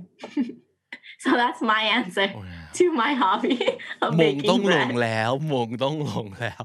That is v- very profound and very philosophical I might add It's like Thank you, can you. think of all this just by like baking bread That's yeah. cool and I'm really into it. I yeah think. and the thing is you talk about it like in a very passionate way and you seem very enjoy it you seem like you're really really into it yeah I really am into it. yeah I really Would like I get the part. job, PB? oh yeah the job is yours You'll get free bread too, by the way. oh yes that's what I was like hoping for Okay, how about you? Let's turn it around. Let's turn it around. I want to know. wow What about you, PV? Me? What What are your hobbies? Okay. Uh, what I do when I'm not working, well, this might sound very uh, ordinary and uh, way too common, I think, because this might be a lot of people's answer. But I love reading and also writing because I used to work um, at the publishing house. So I make books, and I and, and I used to joke all the time that I make books and I write and I read for a living, and also I write and I read for fun. So it's also my career and it's my hobby too. So, um, but right now, since I've moved over to the podcast world, I'm very happy to still find out that reading and writing still serves a, a, a great deal into producing podcasts. Because reading helps you a lot with uh, putting things in your head. Because you cannot put out shows like daily if you don't input things and feeding your brains right and reading helps a lot with that and writing still i think writing helps you a lot with like organizing your thoughts with uh, reflecting on your experience and like put it into words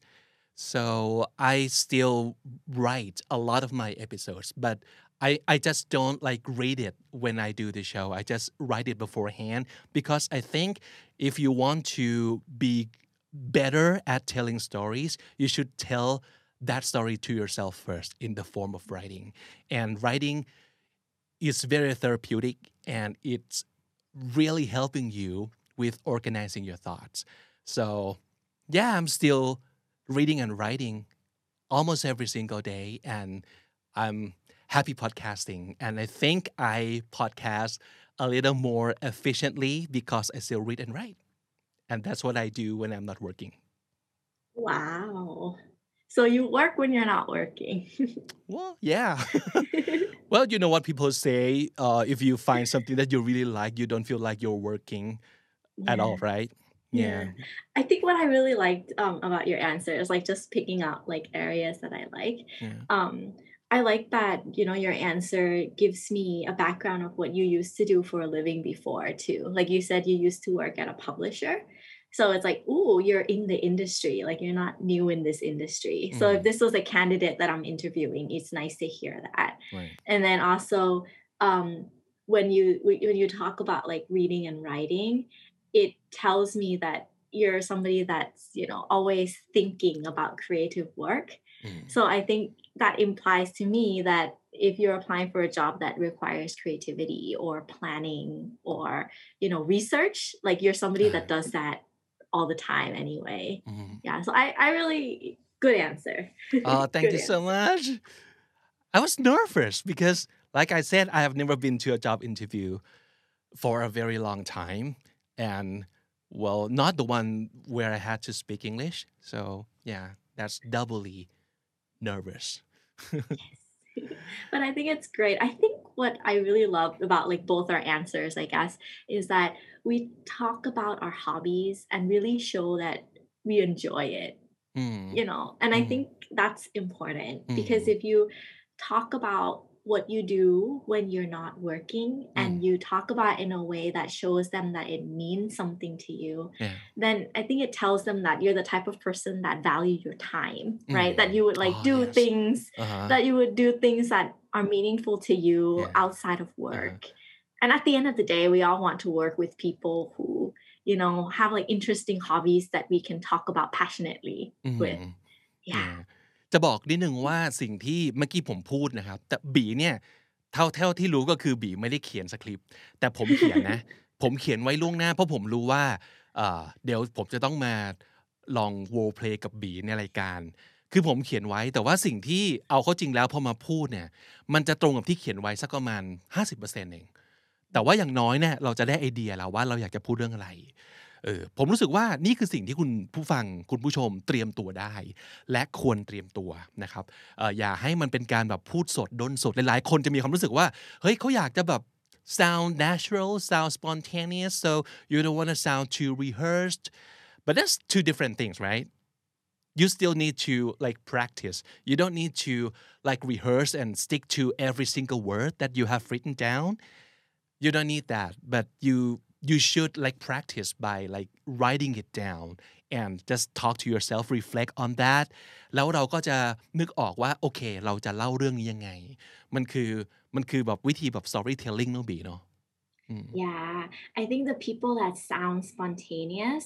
actually rehearsed. Um, Oh, yeah. They they rehearsed it to the point that they don't need the script in front of them anymore. Mm-hmm. And so when they talk about it, it just seems so natural, you know. Mm. So people that uh, sound um, very spontaneous, but also like, ooh, they're such a good speaker. Mm. It's usually because they rehearsed it ahead of time so mm. that they can have the confidence to be spontaneous sounding. Mm-hmm. Mm-hmm.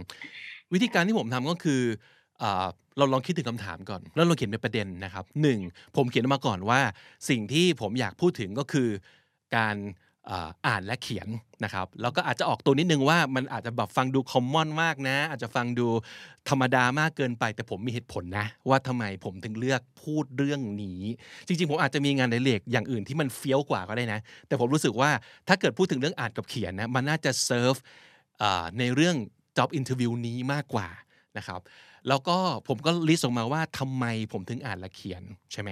ตามอันนี้คือเอาจริงๆ ตามที่เขาแนะนำเลยเนาะว่า just tell just tell the interviewer why you did it in the first place and what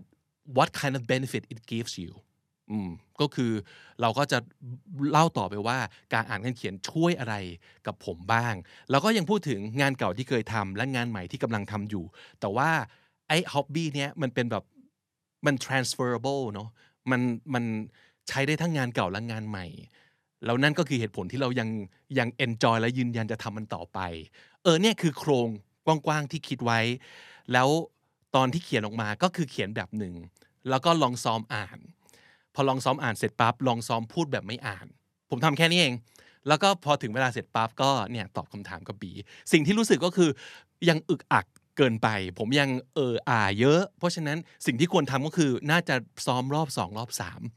เออนั่นคือสิ่งที่เรารู้สึกว่ามันจำเป็นเหมือนกันที่เราต้องซ้อมในการสัมภาษณ์แต่ไม่ได้ท่องนะ เราต้องซ้อมแบบ perform อะเพราะว่าการการตอบคำถามสัมภาษณ์พี่ว่ามันก็เป็นการ perform อย่างหนึ่งใช่ไหมครับบี Mm, I think so because it's you putting out the best side that you want to show to the interviewers. So rehearse so that you feel confident. Once you feel confident, then you can show the best side of yourself and let your personality shine. เย้งั้นทบทวนให้คุณผู้ฟังนิดนึงแล้วกันนะครับ คุณผู้ชมที่ดูที่อยู่ทาง YouTube ด้วยนะครับ ว่าสิ่งที่เอ่อน่าจะเป็นประโยชน์ คือย้ำอีกที the two minute rule ผมชอบอันนี้นะ ก็คือถ้าสมมติเกิดเรามีสิ่งที่น่าจะเข้าข่ายงานในเรกหลายอย่าง ลองเลือกสิ่งที่คุณสามารถ พูดเกี่ยวกับมันได้เป็นเวลาอย่างน้อย 2 นาที อย่าง passionately นะครับ ถ้าสมมติเกิดมันมีสิ่งนี้อยู่นั่นคือสิ่งที่คุณควรจะทำกันบ้านเพิ่มเติมนะครับ แล้วก็วิธีในการอสองสเต็ปในการพูดถึงงานในเรกของคุณคือหนึ่งdetail ให้ให้ผู้สัมภาษณ์ฟังก่อนเหมือนกับที่บีเล่าให้ฟังเกี่ยวกับเรื่องของการทำขนมปังอะไรอย่างเงี้ยให้เขาเห็นภาพก่อนเพราะว่าไม่ใช่ทุกคนจะทำขนมปังเป็นเนาะและอีกอันหนึ่งก็คือ step สองก็คือ พูดให้เขาฟังว่าทำไมเราถึงเลือกทำงานในดิเรกนี้ และงานในดิเรกนี้ให้อะไรกับเราอจริง ๆ มัน step สอง step สั้น ๆ แค่นี้เองนะครับ แต่ว่าคุณสามารถเอาไปทำการบ้านให้ ให้เป็นในเวอร์ชั่นของตัวคุณได้ครับนั่นก็คือเรื่องของการตอบออตอบคำถามสัมภาษณ์ เรื่อง hobbies นะครับ บีมีอะไรเพิ่มเติมก่อนที่เราจะ bye bye กันไปใน episode นี้ไหมครับ ไม่ไม่มีแล้ว I have nothing to add because you've already think said you- all the smart yeah, things I think I think you covered everything. But I guess for me, it's um, maybe don't obsess with finding the perfect hobby. Oh, like, don't yeah. use your time to like you know Mm. uh, argue with yourself about what's my perfect hobby that you know everybody Mm. will love and an- the answer to. I think Mm. spend your time instead on thinking about what you want to talk about about this hobby, which could Mm. be something you know nothing unique, but Mm. use your time to find how to build this story, Mm. how to show them that you really care about what you're talking about. ครับอืม perfectly said อ่าเพราะฉะนั้นวันนี้ก็ฝากไว้แล้วกันสำหรับคนที่อาจจะกำลังมีสัมภาษณ์งานที่กำลังจะมาถึงนะครับ ขอให้อ่าอะไรดี มีสติมั่นใจในตัวเอง แล้วก็ซ้อม ซ้อมไปเยอะๆ แต่ว่าซ้อมอย่างที่เราบอกนะไม่ใช่เขียนสคริปต์แล้วท่อง แต่ว่าซ้อมในการพูดสดนะครับ แต่เรียบเรียงทุกอย่างลงในกระดาษพูดคุยกับตัวเอง เลือกหาคำที่เรารู้สึกว่ามันเป็นตัวเราที่สุดนะครับ แล้วก็ซ้อมกับมันเรื่อยๆนะครับ ขอให้ทุกคนโชคดีในการสัมภาษณ์งานที่กำลังจะมาถึงนะครับวันนี้วันจันทร์นะครับเริ่มต้นสัปดาห์กับการทำงานเนาะเรามาว่ากันด้วยเรื่องราวของการงานที่เรารักกันนะฮะแหมโอเค ไหนมีใครที่กำลัง คิดจะลาออกบ้างครับ ยกมือสิครับ มีเยอะมากเลยนะครับทำไมถึงเยอะขนาดนี้ ดีฮะ การลาออกมันไม่ใช่ความเลวร้ายนะฮะ ถ้าเราลองแล้วพยายามแล้วมันไม่ใช่จริง ๆ ก็ควรออกแหละเนาะ อย่าทู่ซีกับสิ่งที่ไม่ใช่ที่นานเกินไปมันเสียเวลานะครับ มันอาจจะมีคิดอย่างงี้ฮะ มันอาจจะมีอะไรที่ดีกว่ามาก ๆ รอเราอยู่ข้างหน้าก็ได้นะเพราะฉะนั้นเรารีบทิ้งไอ้สิ่งที่ยังไงก็ไม่ใช่ในเวลานี้นะฮะ ไปหาไอสิ่งที่ใช่กันเถอะนะครับโอเค แต่ก่อนที่คุณจะได้เข้าไปทำงานที่คุณชอบนะครับ ส่วนใหญ่เราก็ต้องสัมภาษณ์ก่อนใช่ไหมฮะสัมภาษณ์งานกันก่อน เรื่องการสัมภาษณ์เนี่ยเป็นสิ่งที่ยากมากเลยนะสำหรับคนส่วนใหญ่ใช่ไหมมันเครียดมันกดดัน มันตื่นเต้นนะฮะบางคนนี่ป่วยไปเลยนะครับไข้ขึ้นอ้วกแตกไปเลยก็มีนะครับ น่ากลัวมากนะฮะก็เลยเข้าใจครับว่า เออทำไมเขาถึงต้องทำกันบ้านกันเยอะมากเลยเนาะต้องเตรียมตอบคำถาม เหมือนเตรียมประกวดนางงามเลยอะนะมีการเก่งข้อสอบแล้วก็ซ้อมตอบกันแบบจริงจังมากสองภาษาด้วยนะฮะไทยอังกฤษสมัยนี้บางทีเขาสัมภาษณ์กันมากกว่าหนึ่งภาษานะฮะจะว่าไป ผมก็อยากทำ episode เกี่ยวกับการเตรียมสัมภาษณ์เหมือนกันเนอะคิดว่าน่าสนุกแล้วก็คงเป็นประโยชน์ด้วยแต่ว่าเดี๋ยวขอไปทำการบ้านก่อนก็แล้วกันนะฮะ วันนี้เอามาแบบเบาๆก่อนนะคือไปอ่านเจอบทความหนึ่งครับ จาก inc.com inc.com เนี่ยนะซึ่งเขาก็ให้เครดิตไว้ว่าเอามาจากเว็บ Quora อีกที Q U O R A Quora นี่มันก็คล้ายๆ กับพันทิปบ้านเรานะครับ ก็คือมีคนไป ตั้งกระทู้นะฮะถามเรื่องการสัมภาษณ์งานเอาไว้ เขาถามเอาไว้ว่า what words should you never say when being interviewed for a job มีคำไหนบ้างไหมที่คุณไม่ควรจะพูดเด็ดขาดตอนถูกสัมภาษณ์งานอยู่คำตอบหนึ่งผมว่าน่าสนใจมากเลยนะครับ แถมมีศัพท์ใหม่ที่ผมไม่รู้จักด้วยนะ เลยอยากเอามาเล่าให้ฟัง ความเห็นนี้นะฮะตอบเอาไว้โดยคุณแมตต์เบนเน็ตนะครับเขาบอกว่าประโยคที่ขอให้เลี่ยงเลย คือประโยคที่ว่า I like a big sandbox คาว่า sandbox นะครับ S A N D B O X เขียนติดกันนะครับ หมายถึงสนามทราย หรือว่ากระบะทรายที่อยู่ในสนามเด็กเล่นที่เอาไว้ให้เด็กแบบขุดตักทรายเล่นอะไรอย่างเงี้ยนะฮะ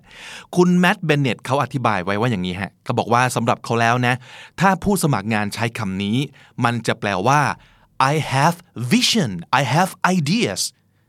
แล้วมันไม่ดีตรงไหนใช่ไหม แต่เขาบอกว่าจากมุมของผู้สัมภาษณ์ หรือว่าจากมุมขององค์กรเนี่ยถ้าได้ยินคำตอบอย่างนี้นะเขาจะคิดว่าอะไรรู้ไหมฮะเขาจะคิดว่า he is going to cost us money คือ โอ้ไอ้เจ้าไอเดียอย่างเงี้ยคือใช้เงินเยอะแน่นอนนะฮะผมอ่านให้ฟังนิดหนึ่งนะเขาเขียนไว้ว่า the sandbox answer kills most interviews why because everyone between you and the CEO doesn't want your vision or ideas that stuff costs money they want you to work on their vision and their ideas they don't need yours คือจริง ๆ แล้วเนี่ยเขาบริษัทหรือว่าคนที่เป็น CEO หรือว่าเป็นเจ้านาย เขาไม่สนใจหรอกว่าพนักงานเนี่ยจะมีวิสัยทัศน์ หรือมีไอเดียอะไรมากมายนะครับ เขาต้องการให้พนักงานทำงานเพื่อตอบสนองวิสัยทัศน์ และไอเดียของเขาตั้งหาก เขาไม่สนใจไอเดียของคุณหรอกนะฮะ ซึ่ง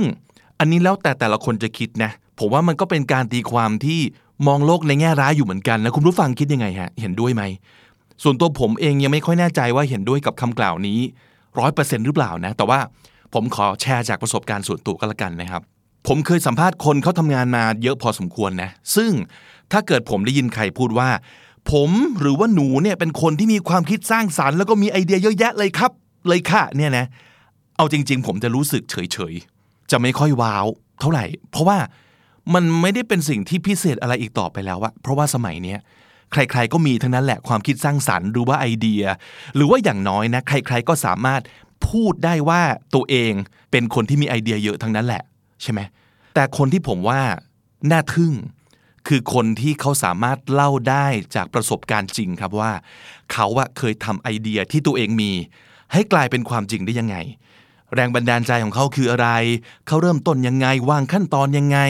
เขาเริ่มศึกษาเรียนรู้ยังไง ลองผิดลองถูกยังไง ขอความช่วยเหลือใครหรือว่ารีคูดใครมาร่วมทีมบ้างนะครับ แล้วก็ใช้เวลานานแค่ไหน จากวันที่เริ่มต้นจนถึงวันที่ประสบความสำเร็จ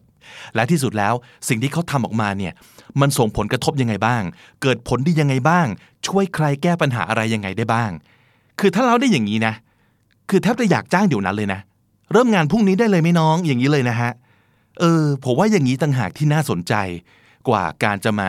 พูดลอยๆว่า โอ้ผมเป็นคนที่มีไอเดียเยอะมากครับพี่ I like a big sandbox อย่างที่เขาว่ามาในตอนต้น คือประโยคนี้ผมว่าจริงๆนะลองมาตีความดูเนี่ยการใช้คาว่า big sandbox เนี่ยนอกจากจะแปลว่า I have lots of ideas แล้วเนี่ยมันยังแฝงความหมายของการเล่นน่ะ sandbox มันเป็นกระบะทรายที่เอาไว้เล่น ใช่ไหมแล้วก็ มันแฝงความหมายของการบอกว่าผมอยากจะทำอะไรตามใจชอบอะเออ เหมือนปล่อยให้เด็กเล่นในสนามทรายอะซึ่งเอาจริง ๆ จากมุมขององค์กรนะครับ ถ้าได้ยินเด็กจบใหม่ไฟแรงพูดอย่างนี้ผมเสียวนะ เออ เห็นภาพเลยว่ามึงต้องเข้ามาเผาเงินกูเล่นแน่ ๆ เลยนะครับ คือน้องๆฮะ ตอนสัมภาษณ์เนี่ยอย่าเพิ่งไปพูดอะไรที่สื่อ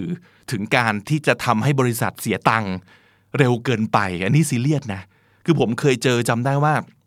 ตอนนั้นเนี่ยด้วยความที่เราอยากรู้ว่าน้องคนที่เข้ามาสมัครเนี่ยรู้จักองค์กรเรามากน้อยแค่ไหน ก็เลยถามว่าโอเค จากมุมมองของคุณเนี่ยคิดว่าองค์กรเราต้องการอะไรอีก หมายความว่าต้องปรับปรุงเปลี่ยนแปลงอะไรยังไงตรงไหนบ้างมันถึงจะดีขึ้นอะไรอย่างนี้นะฮะซึ่งน้องเขาก็ตอบมาดีนะ แต่ประเด็นคือยังไงรู้ไหมฮะมันแก้ปัญหาด้วยเงินหมดเลยอะเออคือผมว่าบริษัทต้องลงทุนกับสิ่งนี้ แล้วก็ต้องไปซื้อไอ้น่นมาใช้อันอย่างเงี้ยเยอะแยะไปหมดซึ่งแบบ ใจเย็น ลูกใจเย็น คือผมว่านะ การแก้ปัญหาด้วยเงินเนี่ยมันง่าย ใครๆก็ทำได้ถ้ามีเงินถูกไหมฮะ แต่คนที่แก้ปัญหาภายใต้ข้อจำกัดหรือว่าแก้ปัญหาโดยไม่ใช้เงิน หรือใช้เงินน้อยที่สุด อันเนี้ยเก่งกว่าเยอะ และองค์กรจะชอบด้วยนะฮะ คือเออ มันใช้เงินเป็นนะ มี financial sense มี managers mindset นะฮะ คือต่อให้ไม่ได้สัมภาษณ์งานระดับ manager นะครับ ผมว่าองค์กรก็อยากรู้นะว่าคุณมี potential ที่จะไต่ขึ้นไป เป็นระดับผู้จัดการหรือเปล่า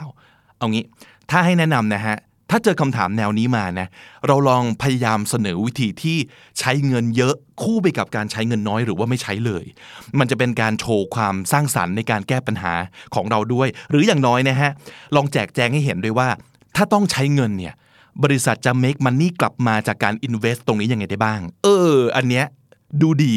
นะฮะบริษัทก็จะสบายใจด้วยว่า เออโอเคนะไอ้นี่มันไม่น่าจะเข้ามา spend money อย่างเดียวนะฮะโดยที่จะไม่รู้จักการ make money เลยอะไรแบบนี้เป็นต้นนะครับโอเค บทความนี้แถมสิ่งที่ไม่ควรพูดตอนสัมภาษณ์งานไว้อีกด้วยนะฮะลองมาฟังกันดูซิว่า มันมีประโยคว่าอะไรบ้าง ประโยคแรก I'm a jack of all trades คาว่า jack of all trades นะครับ jack คือชื่อคนเนี่ยนะ J A C K of all trades สะกด T R A D E S jack of all trades เป็นสำนวน แปลว่า a person who can do many different types of work but who is not necessarily very competent at any of them ก็หมายถึงว่า คนที่ทำนู่นทำนี่ทำนั่นได้เต็มไปหมดเลย แต่ว่าอาจจะไม่เก่งสักอย่าง ก็คือเป็นเป็ดนั่นเองนะครับ บริษัทอาจจะไม่อยากได้ยินคุณพูดว่าคุณเป็นเป็ด ถ้าคุณสมัครงานในตำแหน่งที่ค่อนข้าง specialize นะครับ เพราะฉะนั้น ดีที่สุดผมว่าน่าจะเป็นการที่คุณเชี่ยวชาญในสิ่งที่คุณทำและตำแหน่งที่คุณสมัคร นั่นคือสิ่งที่องค์กรน่าจะอยากได้ยินนะฮะแต่ทั้งนี้ทั้งนั้น ผมค่อนข้างเชื่อว่าในยุคสมัยนี้แล้วนะเราไม่ได้ต้องการคนที่แค่รู้อย่างเดียวอะเออเราควรจะต้องเก่งหนึ่งอย่างและยังทำอื่น ๆ ได้อีกหลาย ๆ อย่าง นั่นเป็นคุณสมบัติที่เขาน่าจะมองมองหากันอยู่ในปัจจุบันนี้นะครับ ประโยคต่อไปคือประโยคว่า I have a side business ผมมีธุรกิจเสริมครับพี่ ผมมีผมมีกิจการ ผมขายชาไข่มุกด้วยครับพี่ ผมขายครีมด้วยครับพี่อะไรอย่างเงี้ย เออ อันนี้คุณผู้ฟังเห็นด้วยไหมว่าไม่ควรพูด ผมว่าอาจจะไม่ต้องรีบพูดเนี่ยเพราะว่าสำหรับการสัมภาษณ์งานน่ะแน่นอนอันดับหนึ่งเขาต้องคิดก่อนว่าคนคนนี้เหมาะสมและเต็มที่จะทุ่มเทกับ ตำแหน่งที่เขาอยากได้อยู่หรือเปล่า การที่จะต้องรีบเผยตัวเกินไปว่า โอ้โห พี่ครับ ผมยังทำนู่นนี่นั่นอยู่อีกเต็มไปหมดเลย คนสัมภาษณ์ต้องคิดแล้วฮะว่า เอ้ย แล้วจะเหลือเวลาแค่ไหนมาทำงานที่กูจะจ้างมึงวะ ใช่ไหมฮะ เพราะฉะนั้นการทำธุรกิจเสริมหรืองานอดิเรกต่างๆ ผมว่าเอาไว้ท้ายๆ เป็นส่วนเสริมที่ทำให้เขาเห็นว่าบุคลิกเราน่าสนใจมากขึ้นจากการทำธุรกิจส่วนตัว แต่ว่า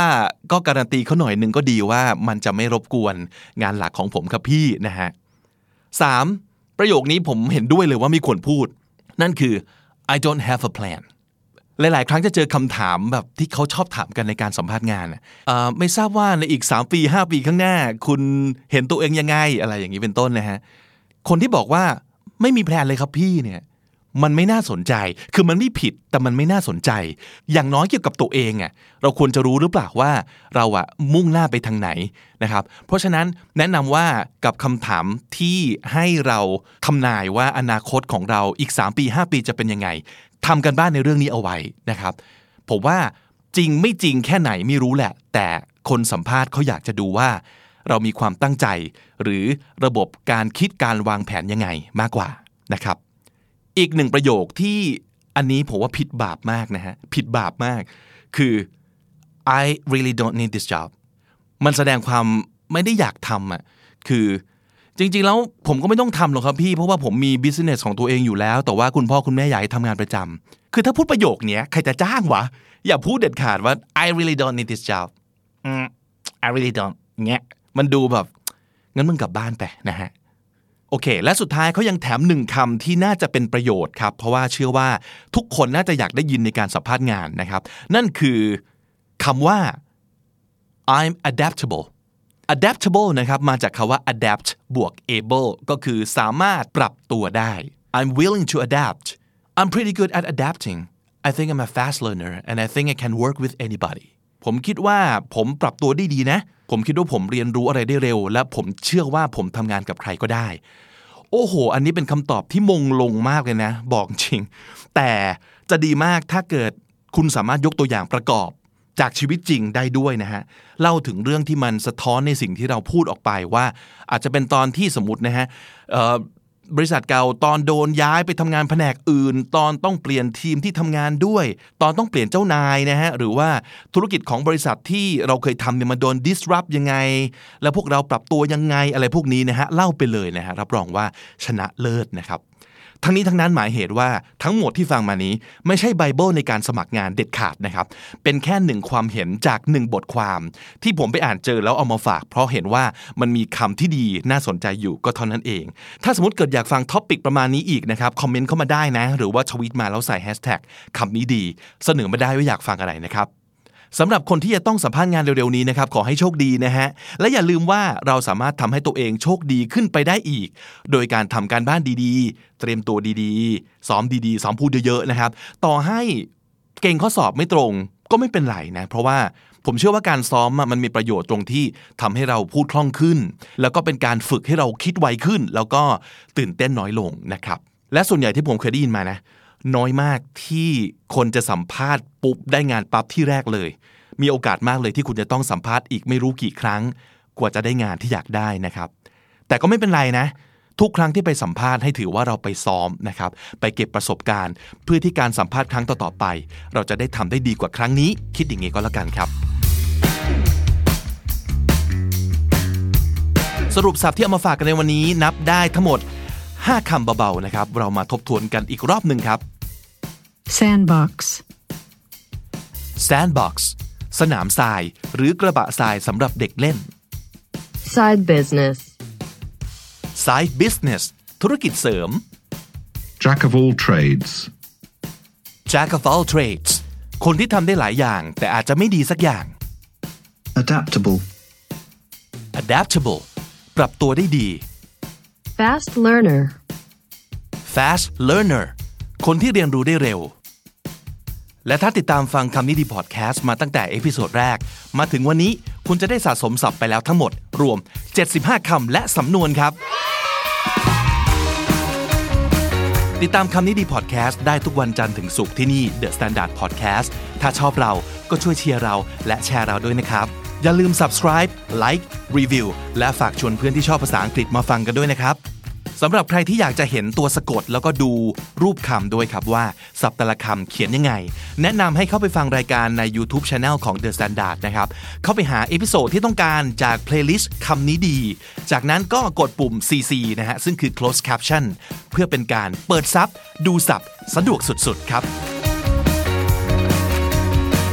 ผมบิ๊กบุญวันนี้ไปละ อย่าลืมเข้ามาสะสมศัพท์กันทุกวันวันละนิด ภาษาอังกฤษจะได้แข็งแรงนะครับ สวัสดีครับ The Standard Podcast. Eye opening for your ears. ในพิโซดนี้ของคำนี้ดีพอดแคสต์นะฮะผมอยากแสดงความคาระวะบุคคลในอาชีพที่ส่วนตัวเนี่ยนับถือมากเลยนะครับ เพราะว่าพวกเขาเหล่านี้จะมีทักษะหลายอย่างที่ผมไม่มีนะฮะนั่นก็คืองาน customer service หรือว่า customer relations นั่นเองครับ มันเป็นงานที่ ต้องอาศัยทั้งความอดทน แล้วก็ศิลปะแบบแม่ไม้มวยไทยรอบตัวต่างๆ อย่างมากนะครับ แล้วก็เป็นคนที่โคตรสำคัญต่อองค์กรแหละนะครับ เพราะว่าเวลาเราเจอบริการลูกค้าเก่งๆ ใจเย็นๆ พูดดีๆ พูดเป็นนะครับ และที่สำคัญที่สุดคือช่วยเราแก้ปัญหาได้จริง ๆ เนี่ย โอ้โห คืออยากก้มกราบเลยจริงๆนะแล้วเราก็จะรักเลยนะ รักองค์กร รักแบรนด์นี้ไปเลย เพราะว่าคนคนนี้คนเดียวนะฮะแต่ในทางกลับกันนะถ้าเกิดเราเจอบริการลูกค้าห่วยๆเนี่ยเราก็จะเกลียดมันทั้งองค์กรเหมือนกันนะครับ คือสาบแช่งแม่งทั้งแบรนด์เลยนะฮะ ด่าแหลกเลยนะฮะ เพราะคนคนนี้คนเดียวเช่นเดียวกัน เพราะฉะนั้น customer service นะฮะ ไม่ว่าจะเป็นงาน call center ไม่ว่าจะเป็นงาน customer relations ที่ต้องเจอกับลูกค้าดูแลลูกค้าโดยตรงเนี่ย คือคนที่สามารถจะ make it or break it มากๆนะฮะสำนวนนี้หมายถึงอะไรก็ตามที่สามารถจะนำไปสู่ great success หรือ complete failure ไปเลยนะฮะ failure ก็มาจากคำว่า fail นั่นเองนะครับแปลว่าความล้มเหลว ความพังต่าง มีบทความน่าสนใจหลายชิ้นที่พูดถึงเรื่องนี้นะครับ ผมก็อ่านๆแล้วก็เอามารวมฮิตเอาเองนะครับ คัดเฉพาะคำหรือว่าประโยคที่ชอบเป็นการส่วนตัวนะครับ แล้วก็คิดว่าน่าจะเป็นประโยชน์มาบอกต่อกันใน EP นี้นะครับ ขอเรียกสิ่งนี้ว่า do's and don'ts ของคนบริการ สิ่งที่ควรทำสิ่งที่ไม่ควรทำสิ่งที่ควรพูดแล้วก็ไม่ควรพูด ถ้าคุณอยู่ใน Service Industry ถ้างานของคุณต้องเกี่ยวข้องกับสิ่งมีชีวิตที่เรียกว่าลูกค้าในทุกรูปแบบ ไม่ควรทำอย่างที่หนึ่งฮะ อย่าทำเป็นว่ามันไม่ใช่ปัญหา คือลูกค้าเขาไม่ได้ว่างขนาดนั้นนะฮะ ถ้าเกิดเขาถึงกับทอมาถึงที่หรือว่ายกหูโทรมาเนี่ย คือยอมนั่งฟังเมนูที่พูดช้าๆ แล้วก็กด 1 กด 2 กด 8 ต่างๆ มาแล้วเนี่ยนะฮะ มันก็คงเป็นปัญหาสำหรับเขาจริง ๆ แล้วล่ะ เพราะฉะนั้นสิ่งที่ไม่ควรพูดคือ that's no big deal โอ้ยเรื่องนี้มันเรื่องเล็กครับคุณพี่ หรือว่า well you're the first one to complain about this โห นี่พี่เป็นคนแรกเลยนะฮะ ที่คอมเพลนเรื่องนี้ ซึ่งความชั่วร้ายของมันคือนี่เป็นการเหมือนกับแอบไปแขวะเขานะว่า คุณลูกค้าฮะ นี่มึงเยอะไปเองหรือเปล่าฮะ คนอื่นเขาไม่เห็นจะมีใครบ่นเลยตบปากนะฮะ อันนี้ตบปากนะครับ แต่ก็ไม่ต้องแบบ oh yes a lot of people complain about this too โอ้ยจริงครับคุณพี่ เรื่องนี้มีคนบ่นเยอะเลยนะฮะ ไม่ต้องนะครับ งั้นต้องพูดว่ายังไง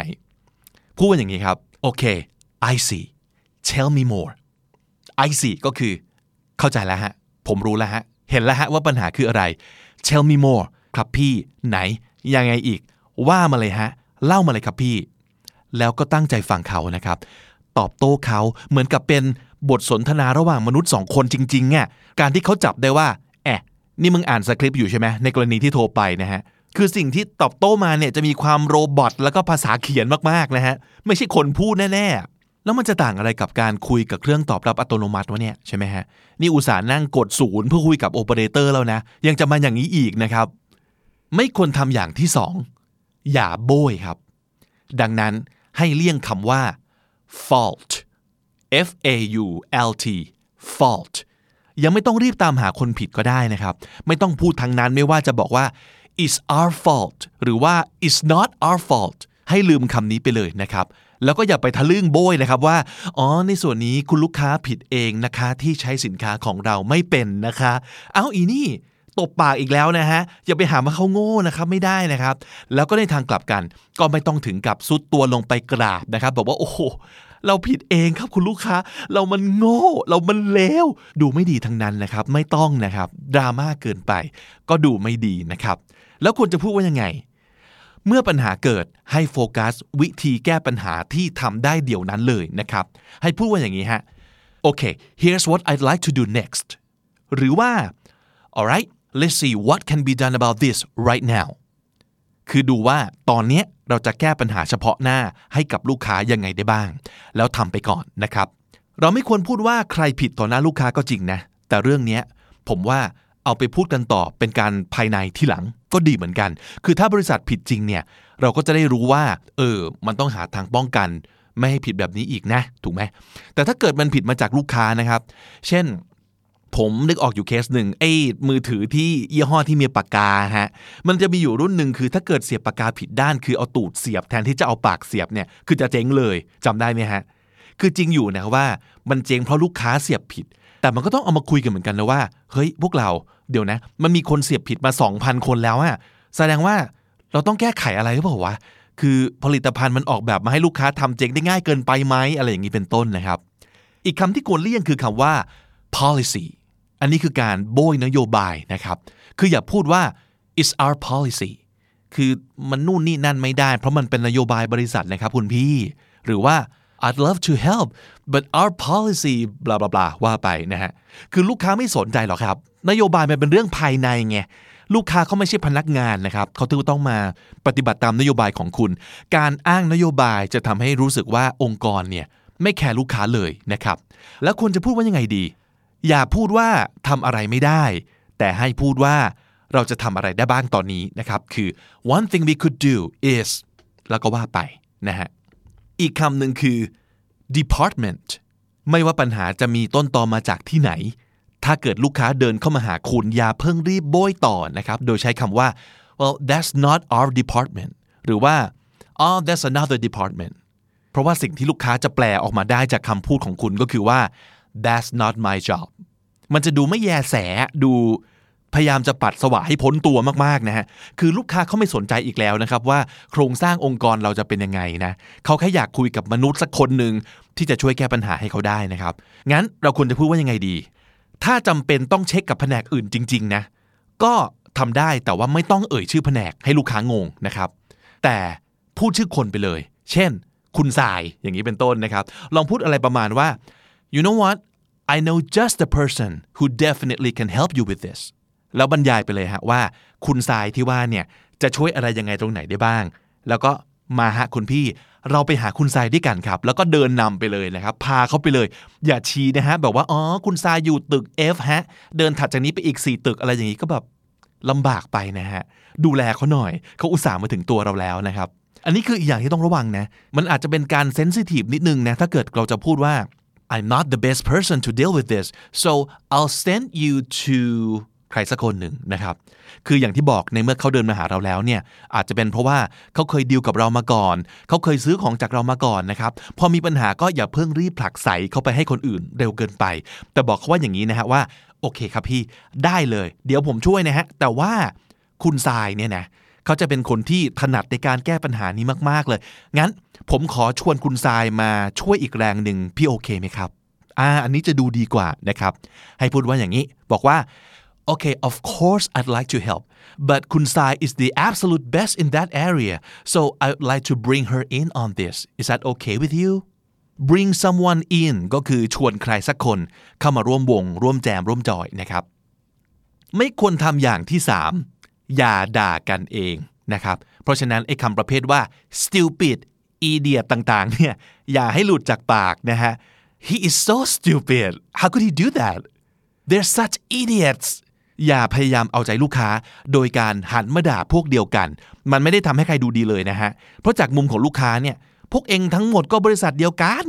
เพื่อนโง่ก็เท่ากับคุณโง่นะฮะ แต่ถ้าเกิดคุณพูดอย่างนี้ คือคุณทั้งโง่ด้วยเลวด้วย เพราะว่าเอาเพื่อนมาด่ารับหลังถูกไหมฮะ หรือแม้แต่ oh no I was so stupid ก็ไม่ต้องพูด ลูกค้าอยากให้เราช่วย เขาไม่ได้อยากนั่งฟังเรา ดุด่าเคี่ยนตีตัวเองนะครับ แล้วควรจะพูดยังไงดี ให้พูดอย่างนี้ว่าโอเค we made a mistake and this is how we're gonna fix it แล้วก็อย่าด่าบริษัทด้วยนะครับเออ I know the policy sucks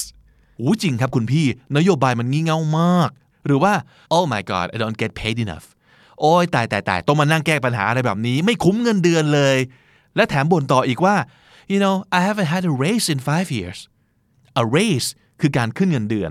ไม่ต้องมาบ่นว่าเงินเดือนน้อยนะครับ ถ้าเงินเดือนน้อย ลาออกไปครับไม่ต้องมานั่งบ่นนะฮะ โดยเฉพาะบ่นตอนลูกค้ากำลังมีปัญหาเนี่ยคือเขาต้องรู้ปัญหาเราไหมไม่ต้องนะฮะแล้วควรจะพูดว่ายังไงดี ไม่ต้องพูดอะไรเลยนะครับ ไม่ใช่ปัญหาของลูกค้าไม่ต้องไปบอกเขานะครับ ไม่ควรทำอย่างที่สี่อย่าบอกว่าเสียใจ ถ้าไม่คิดจะขอโทษ อันนี้เหมือนเป็นชื่อเพลงเลยนะครับเนี่ยคืออย่าพูดว่า I'm sorry you feel that way หรือว่า